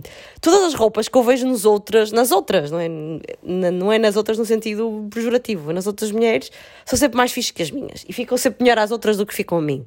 E era o que eu estava a dizer hoje. O teu problema é que tens muita roupa. É um facto. Eu tenho muita roupa. E sempre que vejo qualquer coisa, acho, ah, isto é que me está a fazer falta. Mas eu não disse no tom de o teu problema é que não, tens não, muita não. roupa. Foi o teu problema, Mariana, é que tens muita roupa. Verdade, eu disse com calma. Disseste, disseste com calma. Tá, já, estava, já tinhas uh, bufado e já estavas calmo. Foi na altura em que fez a Mariana. Simplifica, vês tu vestiste ontem. Porque eu primeiro disparatei da seguinte forma: a Mariana estava no quarto e disse: Não tenho nada para vestir, eh, e não sei o quê, não sei o quê, não sei o quê. E eu comecei: Caraças, primeiro não queres sair, depois quando queremos sair não tens roupa, depois vai que seca, não sei o quê, não sei o quê, não sei o quê. Depois pensei: Bem, calma. Ela vai lá." vai-me ela vai -me mandar sozinho com a minha filha. Deixa estar calmo. E ela, não, quando, quando é que eu percebi que era grave? Normalmente a Mariana, quando eu faço isto, normalmente ela não, não é muito. Pronto, não, não reage muito. Hoje ela começou a vociferar para mim. Eu, eu, ouvi, eu não ouvia nada do, do quarto, eu ouvi um leão assim. Porque tá, tu cala-te, não sei quê. Começou assim a gritar e eu, epa, hoje está mal. Fui lá e disse, Mariana, simplify your A life. certa altura a Alice apareceu no quarto. A mãe está muito zancada. foi. Até a Alice percebeu que eu estava sem. Não faz mal, Alice, mas não é contigo que a mãe está zangada. Depois eu ensinei a Alice a fazer assim, bora, a bater palmas, como é que eu disse? Já não me lembro. Não foi rapidinho. É para arrebitar. É para arrebitar. pois. Bora, e ela, é para arrebitar. E a, e a mãe lá se animou. Pronto, mas, mas não gostei da roupa que levei na mesma. Fui, mas não gostei. Não gostei, não estava a sentir-me bonita hoje. Não. Esses dias acho que nada resulta. Pronto, ahm, estava eu a dizer, vou voltar ao tema outra vez. A roupa das outras são sempre, sempre mais, mais giras que as minhas. Eu já não sei onde é que queria chegar com isto. Ah, conclusão, eu tinha sempre muito essa frustração. Ah, então alguém tinha. Ah, E depois eu andei sempre na escola de, de betinhas. A minha escola, eu não era beta, mas andava sempre na escola dos betos. Porque era na zona onde eu vivia, onde minha- as minhas avós viviam, portanto era ali nessa zona. E portanto eu via, ah, elas, aquelas é que são giras, aquelas é que têm as roupas giras. Então chegava à altura dos meus anos e, oh mãe, olha, quero uma coisa assim, assim, assim. Explicava o que que queria. Pá, minha mãe, ela de facto, tipo, cumpria aquilo que eu estava a pedir. Tipo, eu pedia um casaco, havia uma altura que estava muito na moda e agora voltou a estar, que era um casaco de malha muito comprido, assim, um casaco de malha, mas tipo, quase até aos pés. Fininho, que as meninas andavam todas calças de ganho, aquele casaquinho por cima super comprido, e eu quero um casaco de malha muito comprido. E a minha mãe, ai, mas o que é que é? Como é que isso se compra? Eu sabia lá, na altura também devia ser na Zara, mas a minha mãe nunca sabia, nunca que era. E dava-me sempre mas uma coisa tipo muito feia. Então a minha avó tinha isto caríssimo. Ó Pedro, o meu pai, se de hoje falares, perguntas ao seu Carlos, pergunta pelo casaco de lombriga. Pergunta o casaco. Pergunta ao meu pai se ele não se lembra do casaco de lombriga. Porque depois o que é que acontecia? Eles davam-me nos anos, era horrível, o casaco era, com, era comprido, de facto, esse requisito compria. Mas o tecido não era malha, era assim um tecido muito grosso, tinha um pelo na gola, tipo, muito feio. Que deve ter sido comprado numa loja caríssima, muito mais caro do que as minas betas, de certeza que tinham, de certeza. Mas não era nada daquilo que eu queria. Então, tipo, chegava ao dia e eu, ah, obrigada, estou muito contente. E nunca mais usava. Meu pai ainda hoje diz, aquele casaco de lombriga que tu usaste uma vez, uma vez, eu tinha destes falhantes e ainda hoje tenho. Às vezes eu compro coisas por impulso e que depois, tipo, pá, não era aquilo. E visto, ou nunca visto, ou visto tipo uma vez. Tu compras imensa porcaria. de- por impulso. Porcaria, eh, tu compras imensa coisa por impulso. Estás a dizer isso por causa das All-Stars que chegaram hoje? Não, estou a dizer isto porque todos os dias, mas não, malta, eu não estou a exagerar. Todos os dias chegam coisas cá a casa, ou para ela ou para a Alice. Todos os. Eu, esta semana. Epá, não me lembro do dia em que não tenha chegado nada. eh, que não tenha chegado nada. Mas há coisas que não, não sei eu compro, são ofertas. Sim, mas muita coisa és tu que compras. Umas sapatilhas. Semana passada chegaram umas vans altas, eh, de, de cano alto. Esta semana chegaram umas All-Stars, ontem ou hoje. Foi Black Friday. Uh, no outro dia cheguei ao quarto e tinha uma caixa do tamanho do pinheiro de Natal. Fui lá, assim, o que é isto? Vi o rótulo, umas botas até ao joelho. Ai, essas botas da Zara já estão compradas. Essas botas usei-as no Festival Pods. Já estavam cá em casa há algum tempo, portanto vê lá tu. Ao tempo, tu és- tu é Todos que és os dias. E depois chega-me tu. ao armário, não tenho nada para vestir. Não vou, vai tu sozinho com a minha filha, que eu vou ficar aqui a deprimir porque eu não tenho roupa nova. Acontece-me bastante. Continua a ser. Tenho esses falhantes várias vezes, várias vezes por mês. Mas eu estou a tornar-me em alguém. Eu antes, eu antes era muito, muito, muito vaidoso, sem me saber vestir. Mas eu ligava muito à roupa. Se eu saísse de casa com uma roupa, pá, podia ser para o supermercado, com uma roupa que eu não achasse que me favorecesse ou que estava assim mais, mais cigano ou não sei o que eu ia Disseste mais cigano? mais assim, mais. racista. Não é nada. Então, são, não são uma, uma etnia. São, mas tu estás a dizer mais cigano no sentido pejorativo. mais nem cigano- à frente. Mas cigano, os ciganos vão assim mais, mais, Muito escuro. mais escuros ou assim. Se eu, se eu, se eu, Quaresma não, bem vaidoso. se eu achasse que fosse assim mais vestido de uma forma que eu não me identificava muito, eh, era um problema para mim. Hoje eu estou a ficar cada vez mais despreocupado com isso. Estou a ficar. eh, porque eu percebi, Ai, a roupa não. A roupa a mim mexe muito com Mexe, a mas o- tudo. mas o estilo é uma questão de atitude. Pois, mas eu não tenho atitude. Eu não sou uma pessoa com grande personalidade, sabes disso. Tu olhas para mim e dizes que eu sou uma mulher confiante. Eu diria, desde que quando te conheci, achei mesmo que eras uma mulher confiante. Agora não Entretanto, fui conhecendo os teus fantasmas, mas eu e toda a gente que nos ouve. Agora já não acho. Mas acho, na mesma. Acho que toda a gente tem essas inseguranças. Pá, não sei. Eu não sou aquela pessoa mega confiante, sobretudo com as roupas. Eu nas roupas. Primeiro, não tenho jeito. Há pessoas que têm jeito natural para misturar coisas, para. ah, misturam e eu gosto de todas aquelas. Eu inspiro-me imenso em Instagrams, porque de facto eu não tenho jeito para. Ah, tenho esta peça, tenho aquela. E se eu conjugar isto? Olha, funciona, fica giro. Tipo, não, eu tenho que ver nos outros e às vezes vejo nos outros e tento fazer em mim e não gosto. Portanto, tenho muito essa, essa insegurança. E isso faz-me comprar muita roupa porque acho sempre que me falta sempre aquela peça, não é? Aquela peça faz sempre, faz sempre falta. E, e pronto, e depois há dias que, que a coisa corre, vai tudo, vai tudo muito ao lado. É mesmo assim. Já não sei o que é que tu estavas a dizer. Ah, quando à roupa e quando eu À rua. Quando saías à rua. Ah, sim, a mim, quando eu me sinto bonita, caraças, sou outra, não há dúvida nenhuma. E para mim é super, super importante quando tenho uma reunião importante, quando tenho uma apresentação. Acho que isto é toda a gente. Eu tenho que estar a sentir nesse dia. Mas eu treino a roupa. Eu sempre que vou para o escritório, por exemplo, ainda por cima, quando vou para o escritório, não posso estar a fazer muito barulho de manhã, porque saio muito cedo, está tudo a dormir. Escolhi a roupa, escolho na véspera. Eu experimento as roupas antes de ir. É raríssimo eu, assumo, eu arriscar e sair de casa sem experimentar sim, a roupa. sim, Eu tenho que experimentar a roupa. Isso eu também. Eh, Imagina, eu não consigo. Imagina que eu tenho um dia importante, mesmo que não seja muito importante. Eu não consigo sair de casa equipado para treinar e com a roupa sem experimentar dentro do, do saco. Porque tenho pânico de chegar ao, imagina, ao ginásio, tomar banho, vestir a roupa que eu pensei que ia ficar muito bem e ficar mal e depois já não tenho tempo de ir trocar, não sei o que, não sei o que. Isso eu sou incapaz.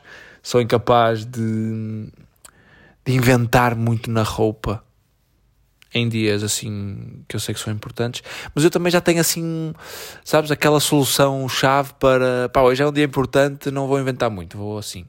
Camisa branca. Pois. Nunca, nunca me comprometo. É assim, não é? É um bocado isso. É um bocado isso. Pronto, é um bocado isso. Mais coisas.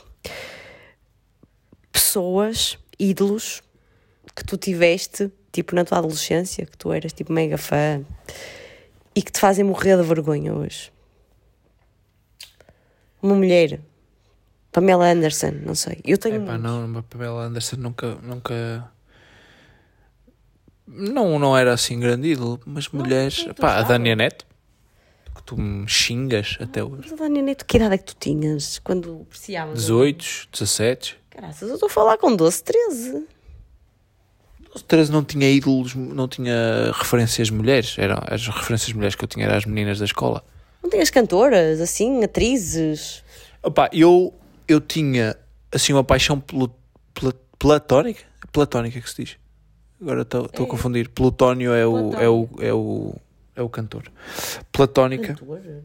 Não conheces Plutónio? Eu não. É um rapper muito conhecido.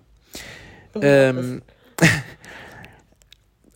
tinha as Spice Girls mexiam com o Qual pipi. delas? Qual delas? Qual delas? Pá, eu adorava a neguinha.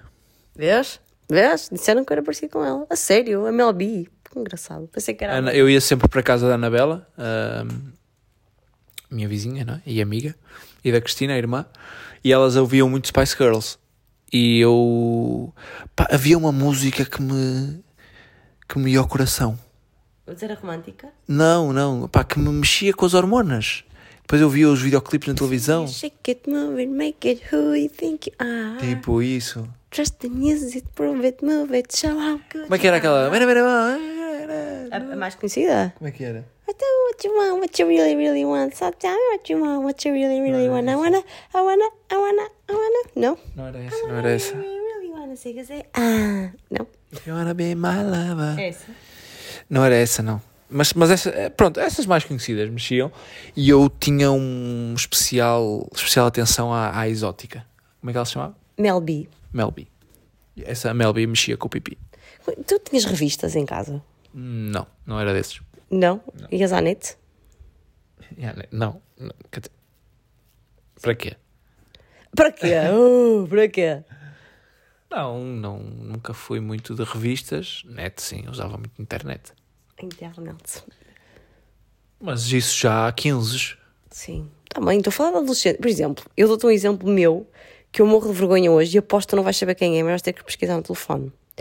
Peter André. Diz-te alguma coisa? Zero. É, mas eu vou-te mostrar a cara da pessoa. Eu era doida. Doida, mas eu acho que era doida, sei lá. A minha adolescência eu tive muitos ídolos, não sei como é que tu não tiveste. O, os Backstreet Boys, o Nick dos Backstreet Boys, mas este Peter André. Peraí, Peter André. Eu até tenho medo, porque é, é muito assustador. Eu agora olho, o cabelo dele era só tipo nos mas ele era todo músculos, todo músculos. Ah, ela está diferente agora, mas no meu tempo ele não era assim. Mas é esta pessoa, é este. Tu não te lembras disto?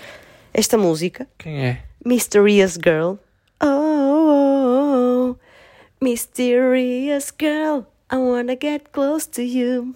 Não te lembras disto? 70 milhões de views. Vês? Põe lá a música, vai malta que ouvir. Tu não conheces essa pessoa. Foi o videoclipe. Não, Vai perceber o que é não, que eu não. gostava. Eu era doida pelo Peter, tinha pósteres. Tipo, tu nunca tiveste a super jovem e os pósteres iam lá dentro. Epá, não comprava muito, eu não gastava muito dinheiro nessas As coisas. meninas são muito piores nisso. Eu era bola, era bola. Tudo como fosse bola era meu. Não lembras desta música? Era este? Não, não, este. não, este eu- era este. Era para a pessoa.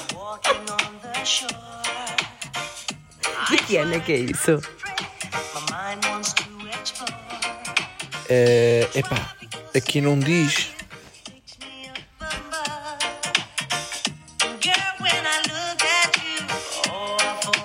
Nunca ouviste esta música? Já, já. Ah, mas o Peter André era bem cuidado. Ai, era cuidado, mas olha, olha o cabelo dele. amor. É muito, é muito parolo. Está assim lanvido. Tá- tá- ele também molhou o cabelo para o videoclipe, mas não pôs foi a fita. Só o chapou. Eu era muito fã. Só refrão agora.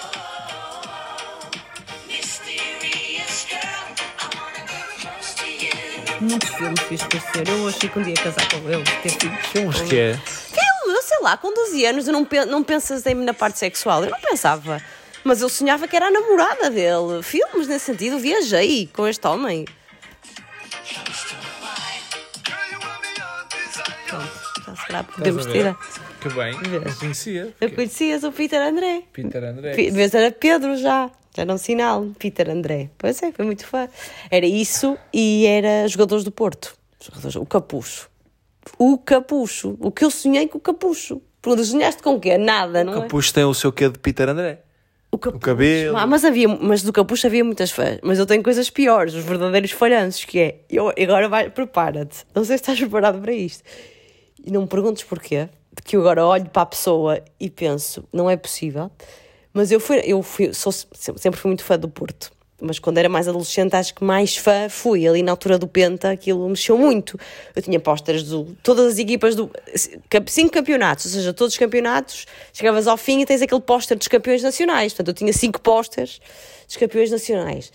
Não havia Sport TV na altura, ou se havia, os meus pais não tinham. Então eu ouvia todos os jogos no, no quarto, no relato da rádio ali, sempre a olhar para os, para os pósteres, sempre ali, concentrado. Eu achava que se olhasse para os pósteres aquilo ia correr melhor. E acho que deve ser dessa altura, tu se calhar podes-me confirmar ou não, porque eu, o capucho era dessa altura, adorava o capucho, e havia um que eu achava graça. O Barroso. Barroso. O Barroso. O Barroso. Que foi para o Braga depois. Esse- o Barroso. Barroso. Eu achava-lhe piada. mesmo. Estás a Não estou a brincar. sério. Tinha ar de pai, avô. Ele era, mas tinha, um- a cara devia ser assim mais marcada, não sei, para não me perguntes. O, E o Barroso não tinha nada a personalidade para tu gostar. o Barroso, é verdade, mas eu achava-lhe piada. Eu- eu- é, é para falar de falhanços, não é? Coisas que tu tens vergonhas. Eu também tinha um ídolo que era pouco. pouco. sei lá. Não era mainstream, que era o Paulo Ferreira, do Porto. Mas o Paulo Ferreira era fixe. O Paulo Ferreira era. era pronto, adequou-se um bocadinho à minha personalidade, que era o gajo, o trabalhador, o, a personalidade, o, sé, o, assim, o, o sério, o responsável e não sei o quê. Eu gostava muito do Paulo Ferreira por causa disso. E do Deco. Também gostava do Deco. Mas nessa altura já era mais crescida, já não olhava para eles com este, este encanto. Eu, nesta altura adolescente, e o meu pai também não me goza sobre. Meu pai conhece. Este episódio dos falhanços era para ser feito com o meu pai, porque ele sabe os meus falhanços todos. Eu estava a ouvir um- uma vez estava a ouvir o relato e eu sofria muito, muito, muito, muito. So- Sofria muito mais do que sofro agora. Estava a ouvir o relato, tipo o final da partida, e havia um livro, havia um livro a favor do Porto. Quem é que estava na equipa do Porto? Que agora o Fernando Mendes, porque já correu os clubes todos e agora até defende Lateral o Sporting, não é? esquerdo. Que agora está na CMTV a defender o Sporting. Na altura ele jogava no Porto. E ia ser um livro, era quase sempre ele que batia aos livros.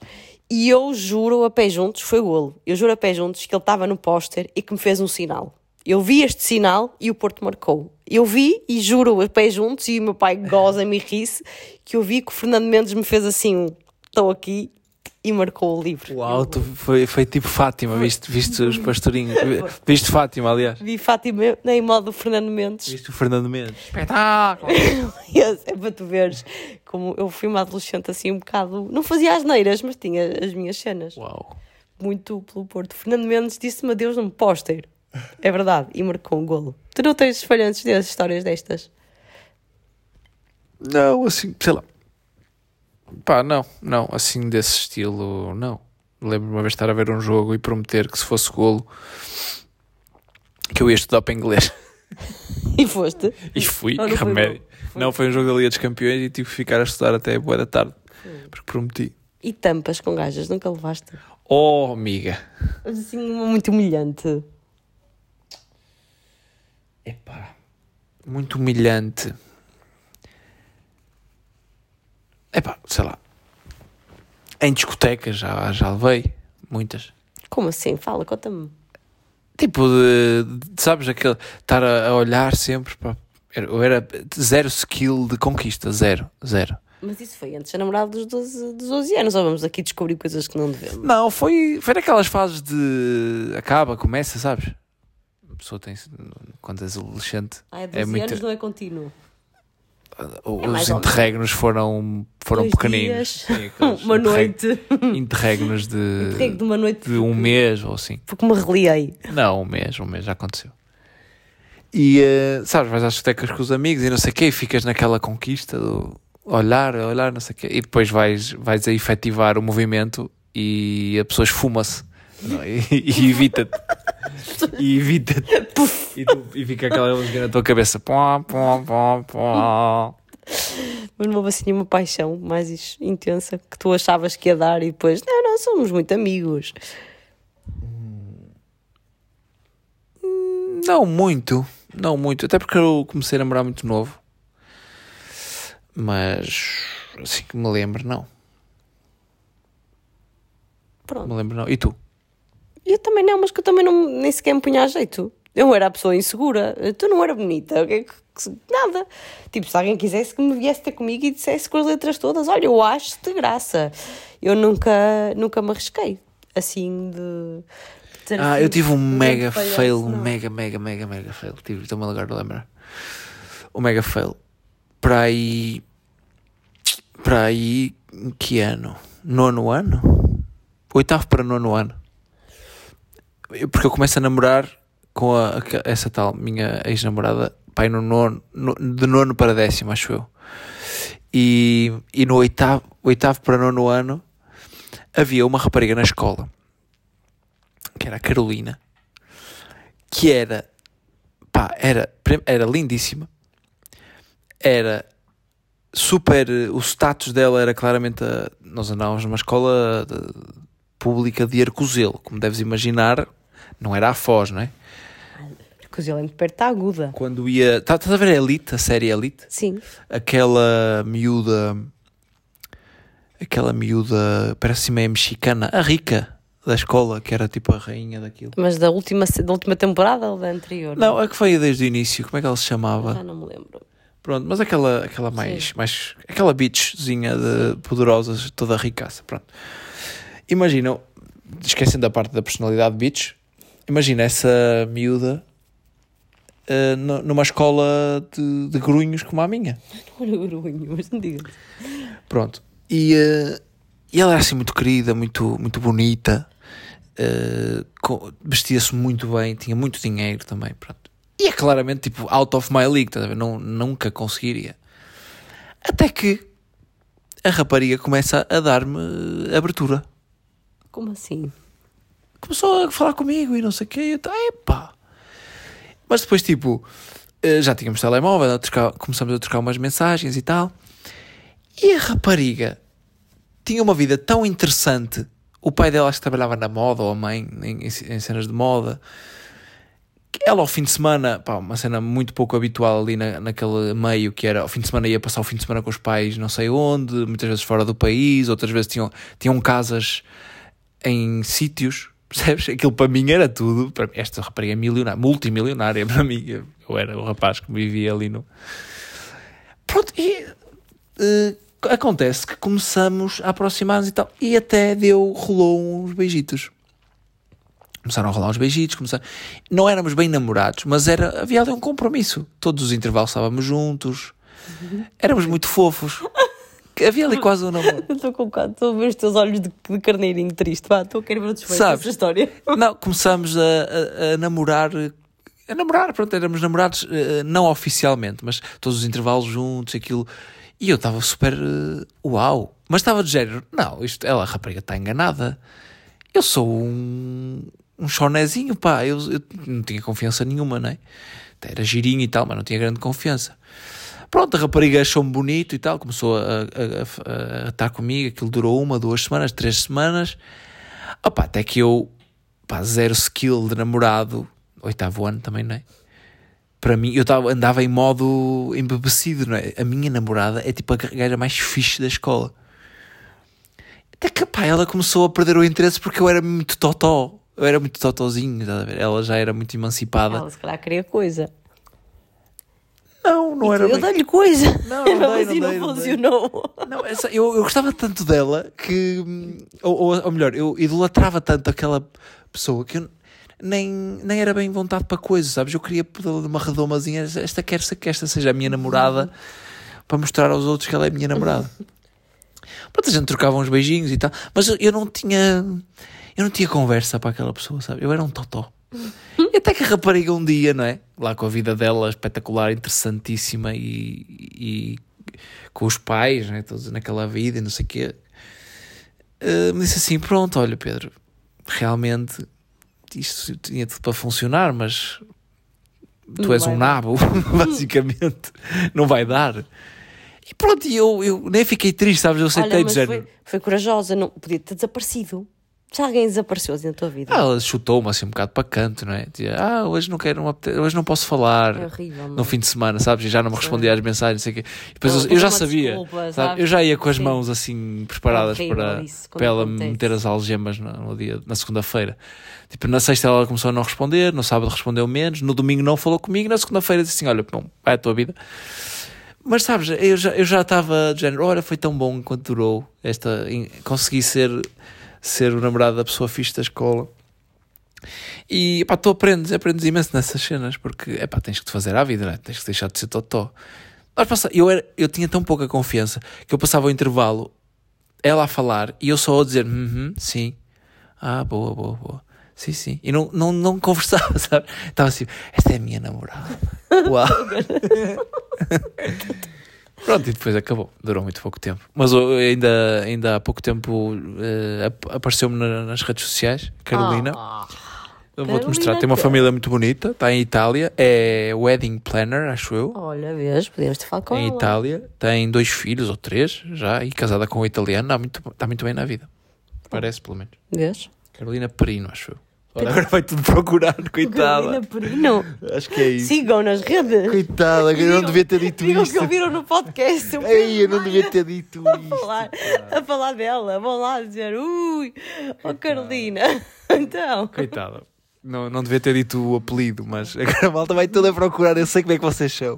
Vocês vão todos procurar. Olha, então eu vou dizer um nome também, mas não sei se essa pessoa tem redes sociais, porque nunca mais o vi. Também era um menino que eu achava, menino, porque era no nono ano, mas eu para mim o nono ano era uma menina mesmo.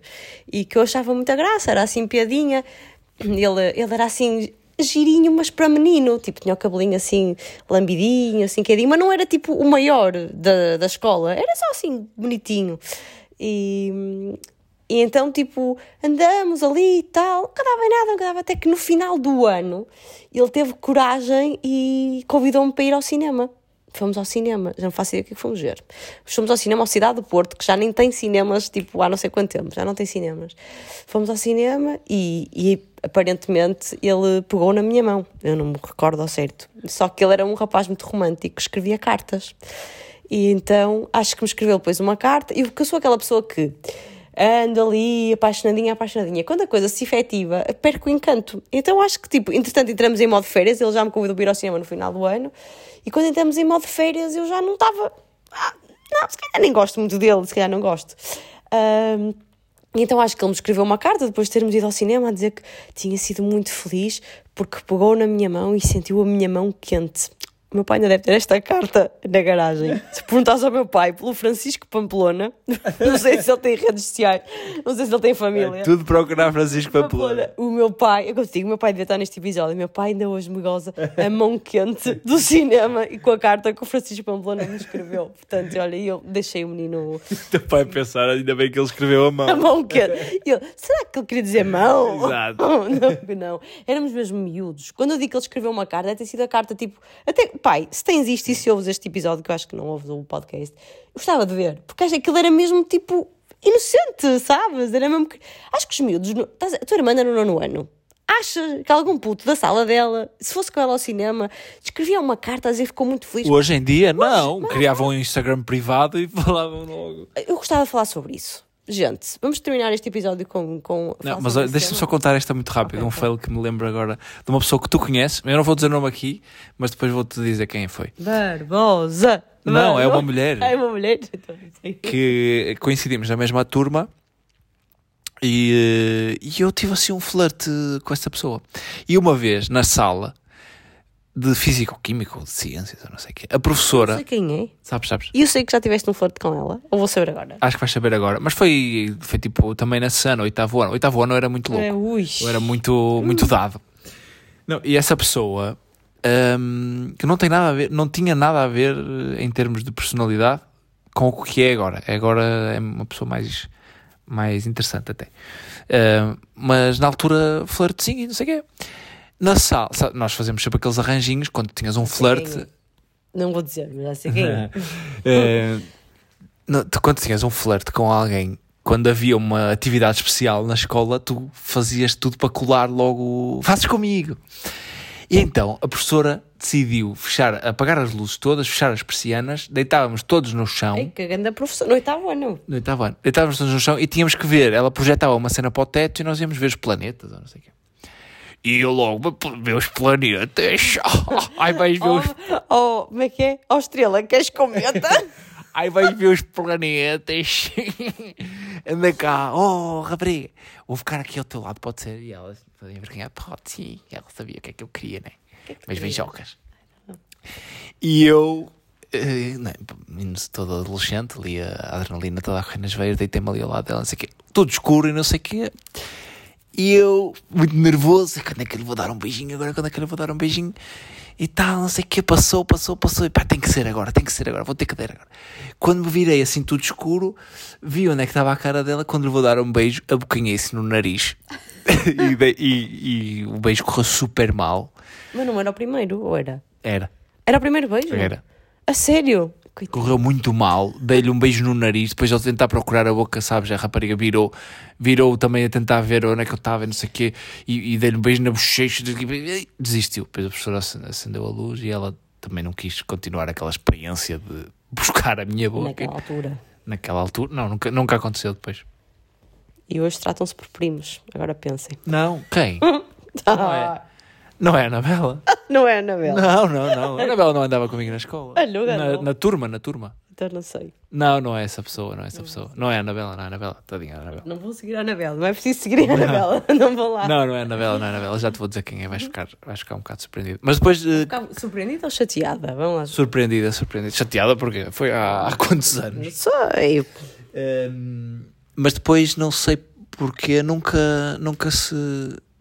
Depois disso, nunca, nunca conseguimos encaixar, eh, encaixar rotinas. não, nunca, fiz, nunca fizemos nada, nunca aconteceu nada. Ehm, pronto, ias falar de- dos Instagrams privados. Sim, a gente podia continuar a falar de falhantes por esse mundo fora, falhantes, profici- falhantes Já profissionais. vamos com uma hora e meia disto. de quando se alguma vez lá está alguma tampa profissional, tipo, sei lá, tanta coisa. Falhantes não são falhantes, são coisas que correram menos bem. Sim, há muita coisa. Há muita coisa. Dá para um episódio número 2 de falhanços. Não sei se dá para um episódio tão grande, mas podemos voltar a abordar o tema. Pronto. uma curiosidade que eu tenho muito grande. Mas a tua irmã ouve este podcast, não é? Se calhar. Pronto, então se calhar a própria Bia nos vai explicar. Porque eu tenho muita curiosidade, que é, os adolescentes hoje em dia têm, primeiro, os que têm Insta- a irmã do, não sei se se calhar estou a ser muito explícita falar deste tema, não é? não, por exemplo, ela tinha um Instagram com fotografias normais. Tirava fotografias e punha no perfil dela no Instagram. De repente, as fotografias desapareceram todas. O perfil ficou branco, não publicou nada. Existe o perfil, mas não tem fotografias. E depois tem um privado, e, e tem ela e tem todos os amigos, e todos os adolescentes já percebemos que já conversamos com outras pessoas, tem chamado um perfil privado, não sei das quantas, com o nome da pessoa, que também teoricamente não tem fotografias. Agora eu questiono, ela deve estar a rir ouvir isto, que é, não tem fotografias o quê? Vocês estão aí todos bloqueados. Pode ser. E portanto aparece lá com zero fotografias e a gente não vê nada. Mas algum pai me consegue, eu não sei como é, que, como é que tu não questionas, eu já tinha apertado para saber o que é que se passa, porque é que é assim, não percebo. Para que é que é alguma alguma série que te faça isso, que tenha pessoas assim? Eu sinto-me velha nestas coisas porque eu não consigo acompanhar. E isto assusta-me porque se eu já não consigo acompanhar a tua irmã, imagina quando for para acompanhar a nossa filha. É, é estranho. não Vamos é? ter, que- vamos ter que investigar, eh, quando for ali, vamos ter que investigar. Pá, com a minha irmã, eu. se ela. Tens curiosidade de perguntar-lhe porquê é que apagaste as fotografias todas? Eu Nunca calhou em conversa. Porquê é que tens um perfil privado? O que é que fazes lá que não fazes no outro? Não, sou eu, só. Tenho esta curiosidade mórbida. Pois, não sei como é que eles fazem. Porquê é que eles fazem isso? Pessoas que têm filhos adolescentes sabem disto, têm uma justificação, conseguem ajudar-me. Tenho muito esta curiosidade. Pronto.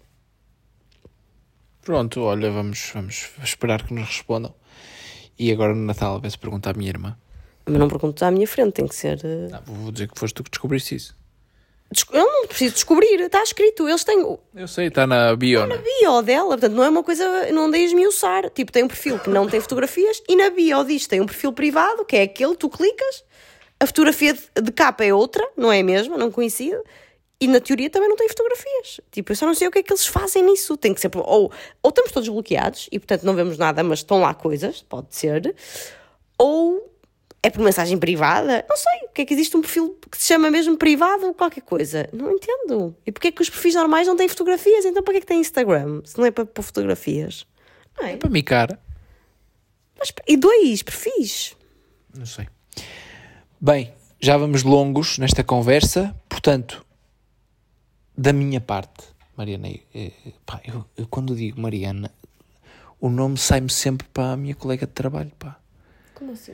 Eu, como não estou habituado a chamar Mariana, quando vou dizer Mariana. Pensas nela? Não, mas quando vou a dizer Mariana, sai-me o nome da, da, da igreja, porque estou habituado a chamar Mariana. a- Mariana é Igreja, tudo a pesquisar no Instagram também. Mariana, eu gosto muito da Mariana, não tenho ciúmes da Mariana. Não somos muito amigos, mas é, é ridículo, porque aqui no podcast é a terceira vez para aí que me acontece quando, que vou dizer Mariana, que eu não estou habituado a chamar-te Mariana, é por Moore, Mozão, uh, sai-me sai logo. Como chamaste de Morzão? Não, estou a gozar. É Piolita. Mas, mas Moro já chamaste? Moore. Amor, já. Amor, eu também já te chamei a ti. Temos que assu- É, não é de falhanços? Sim. Nós somos aquele casal que muitas vezes diz amor, isto, amor. É, portanto, nós somos esse casal. Temos que assumir, amor. A nossa dança de casamento foi um falhanço. Percebi isso no vídeo do casamento. Pois é, nós recebemos. Ah, finalmente, acho que posso ser finalmente, foi ao final de seis meses, as fotografias do nosso casamento e o vídeo do nosso casamento. E, e pronto, e vimos o vídeo, uma vez os dois, com pouca atenção, e depois vimos já em, em família, com a família do Pedro, por acaso estavam em nossa casa. E eu já tínhamos falado aqui do vídeo, que eu vejo a partes do vídeo e tenho vontade de me esconder. Ah pá, a nossa dança não foi um falhanço, amor, foi o que foi. É uma parte que nós íamos dar um beijo assim e ouve-se a tua irmã de fundo: É uma dança! Nós não sabemos dançar. Exato. Nós não sabemos dançar, nós não programamos dança nenhuma. Vá lá que dissemos ao DJ que músicas é que podia pôr. Então, basicamente, a nossa dança não foi o roça-roça, mas quase foi. Foi, foi aquele passo para a esquerda, passo para a direita. E depois o Rodrigo. Mas foi muito agarradinho um no outro e eu estava-lhe a dar um beijo de língua com vontade, porque era o meu homem. Eu não tinha nada para dançar, então deixa-me aproveitar aqui o meu marido. Não é? Marido há poucas horas. E, e ouve-se assim a minha irmã, mas ouve-se no vídeo: é uma dança. Só faltou dizer assim: arranjei um quarto. Mas foi engraçado, o momento foi engraçado. Foi engraçado. Então, mas falhanço, tu tens outros falhanços antes desse. que é o momento em que estás assim da igreja, E não tem flores. nem flores nem arroz, não houve, falhou isso, e então o Pedro sai da igreja. Já não havia. Ok, eu assumi, não há, não há. A minha mãe em pânico total, não há flores. E também, não há, a gente vai sair da igreja nem mesmo, não vamos ficar aqui fechados à espera que alguém vá comprar nada. A gente sai na mesma.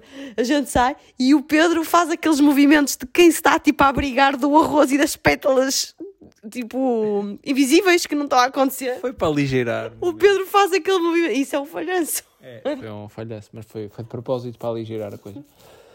Bem, vamos fechar isto, Mariana. Se quiseres falhar, falhar. Fechar, fechar, fechamos. Fechamos. Malta, obrigado por ouvirem até ao fim. Espero que não se só- tenham arrependido. Deixa-me só agradecer. Portanto, agradecer? da minha parte, um beijinho e boa semana. Pronto, eu quero só agradecer antes de fechar mesmo as mensagens muito boas que recebi do, a darem feedback do último episódio. Há muita gente que está a ficar maluca, como eu. Eu estou a ficar maluca! Há muita gente a ficar maluca, como eu, muita gente que me entende, e, e pronto, é bom saber que não, não, não, não melhora as coisas, mas, mas pronto, ameniza um bocadinho saber que, que não estamos sozinhas. Sozinhos?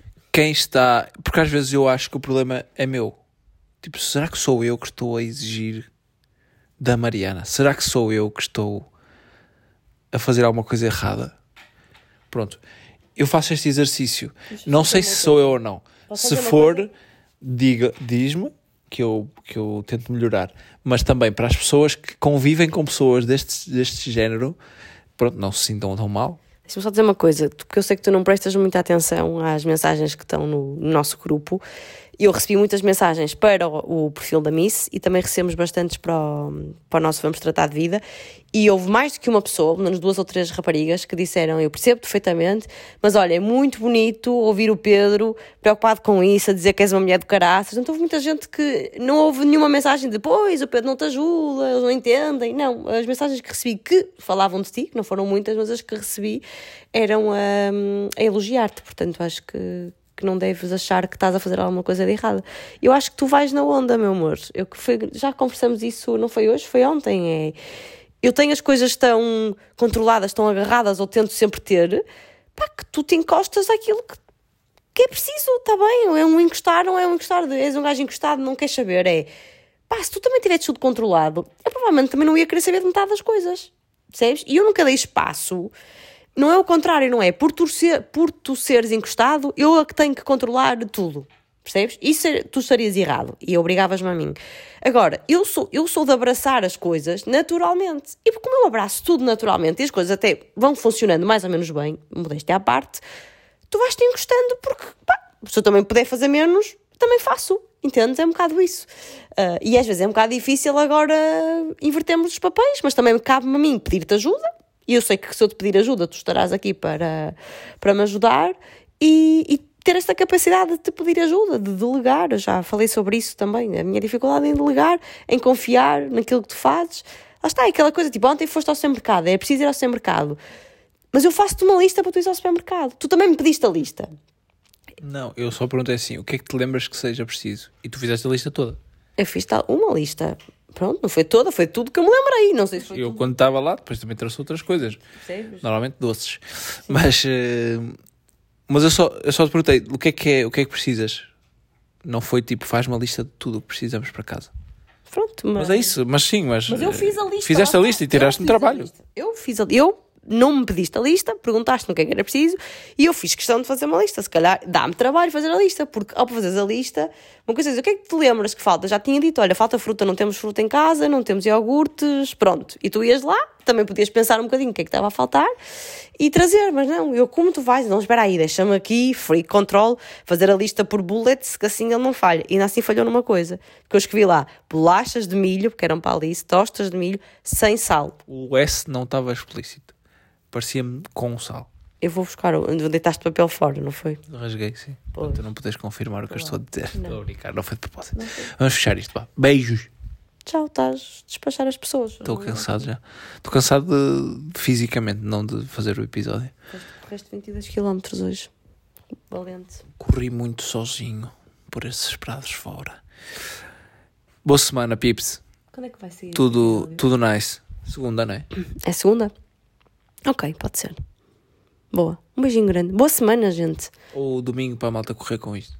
Ah, Não, é segunda. é segunda. Segunda, vá, vamos manter isto. Ninguém vai correr amanhã.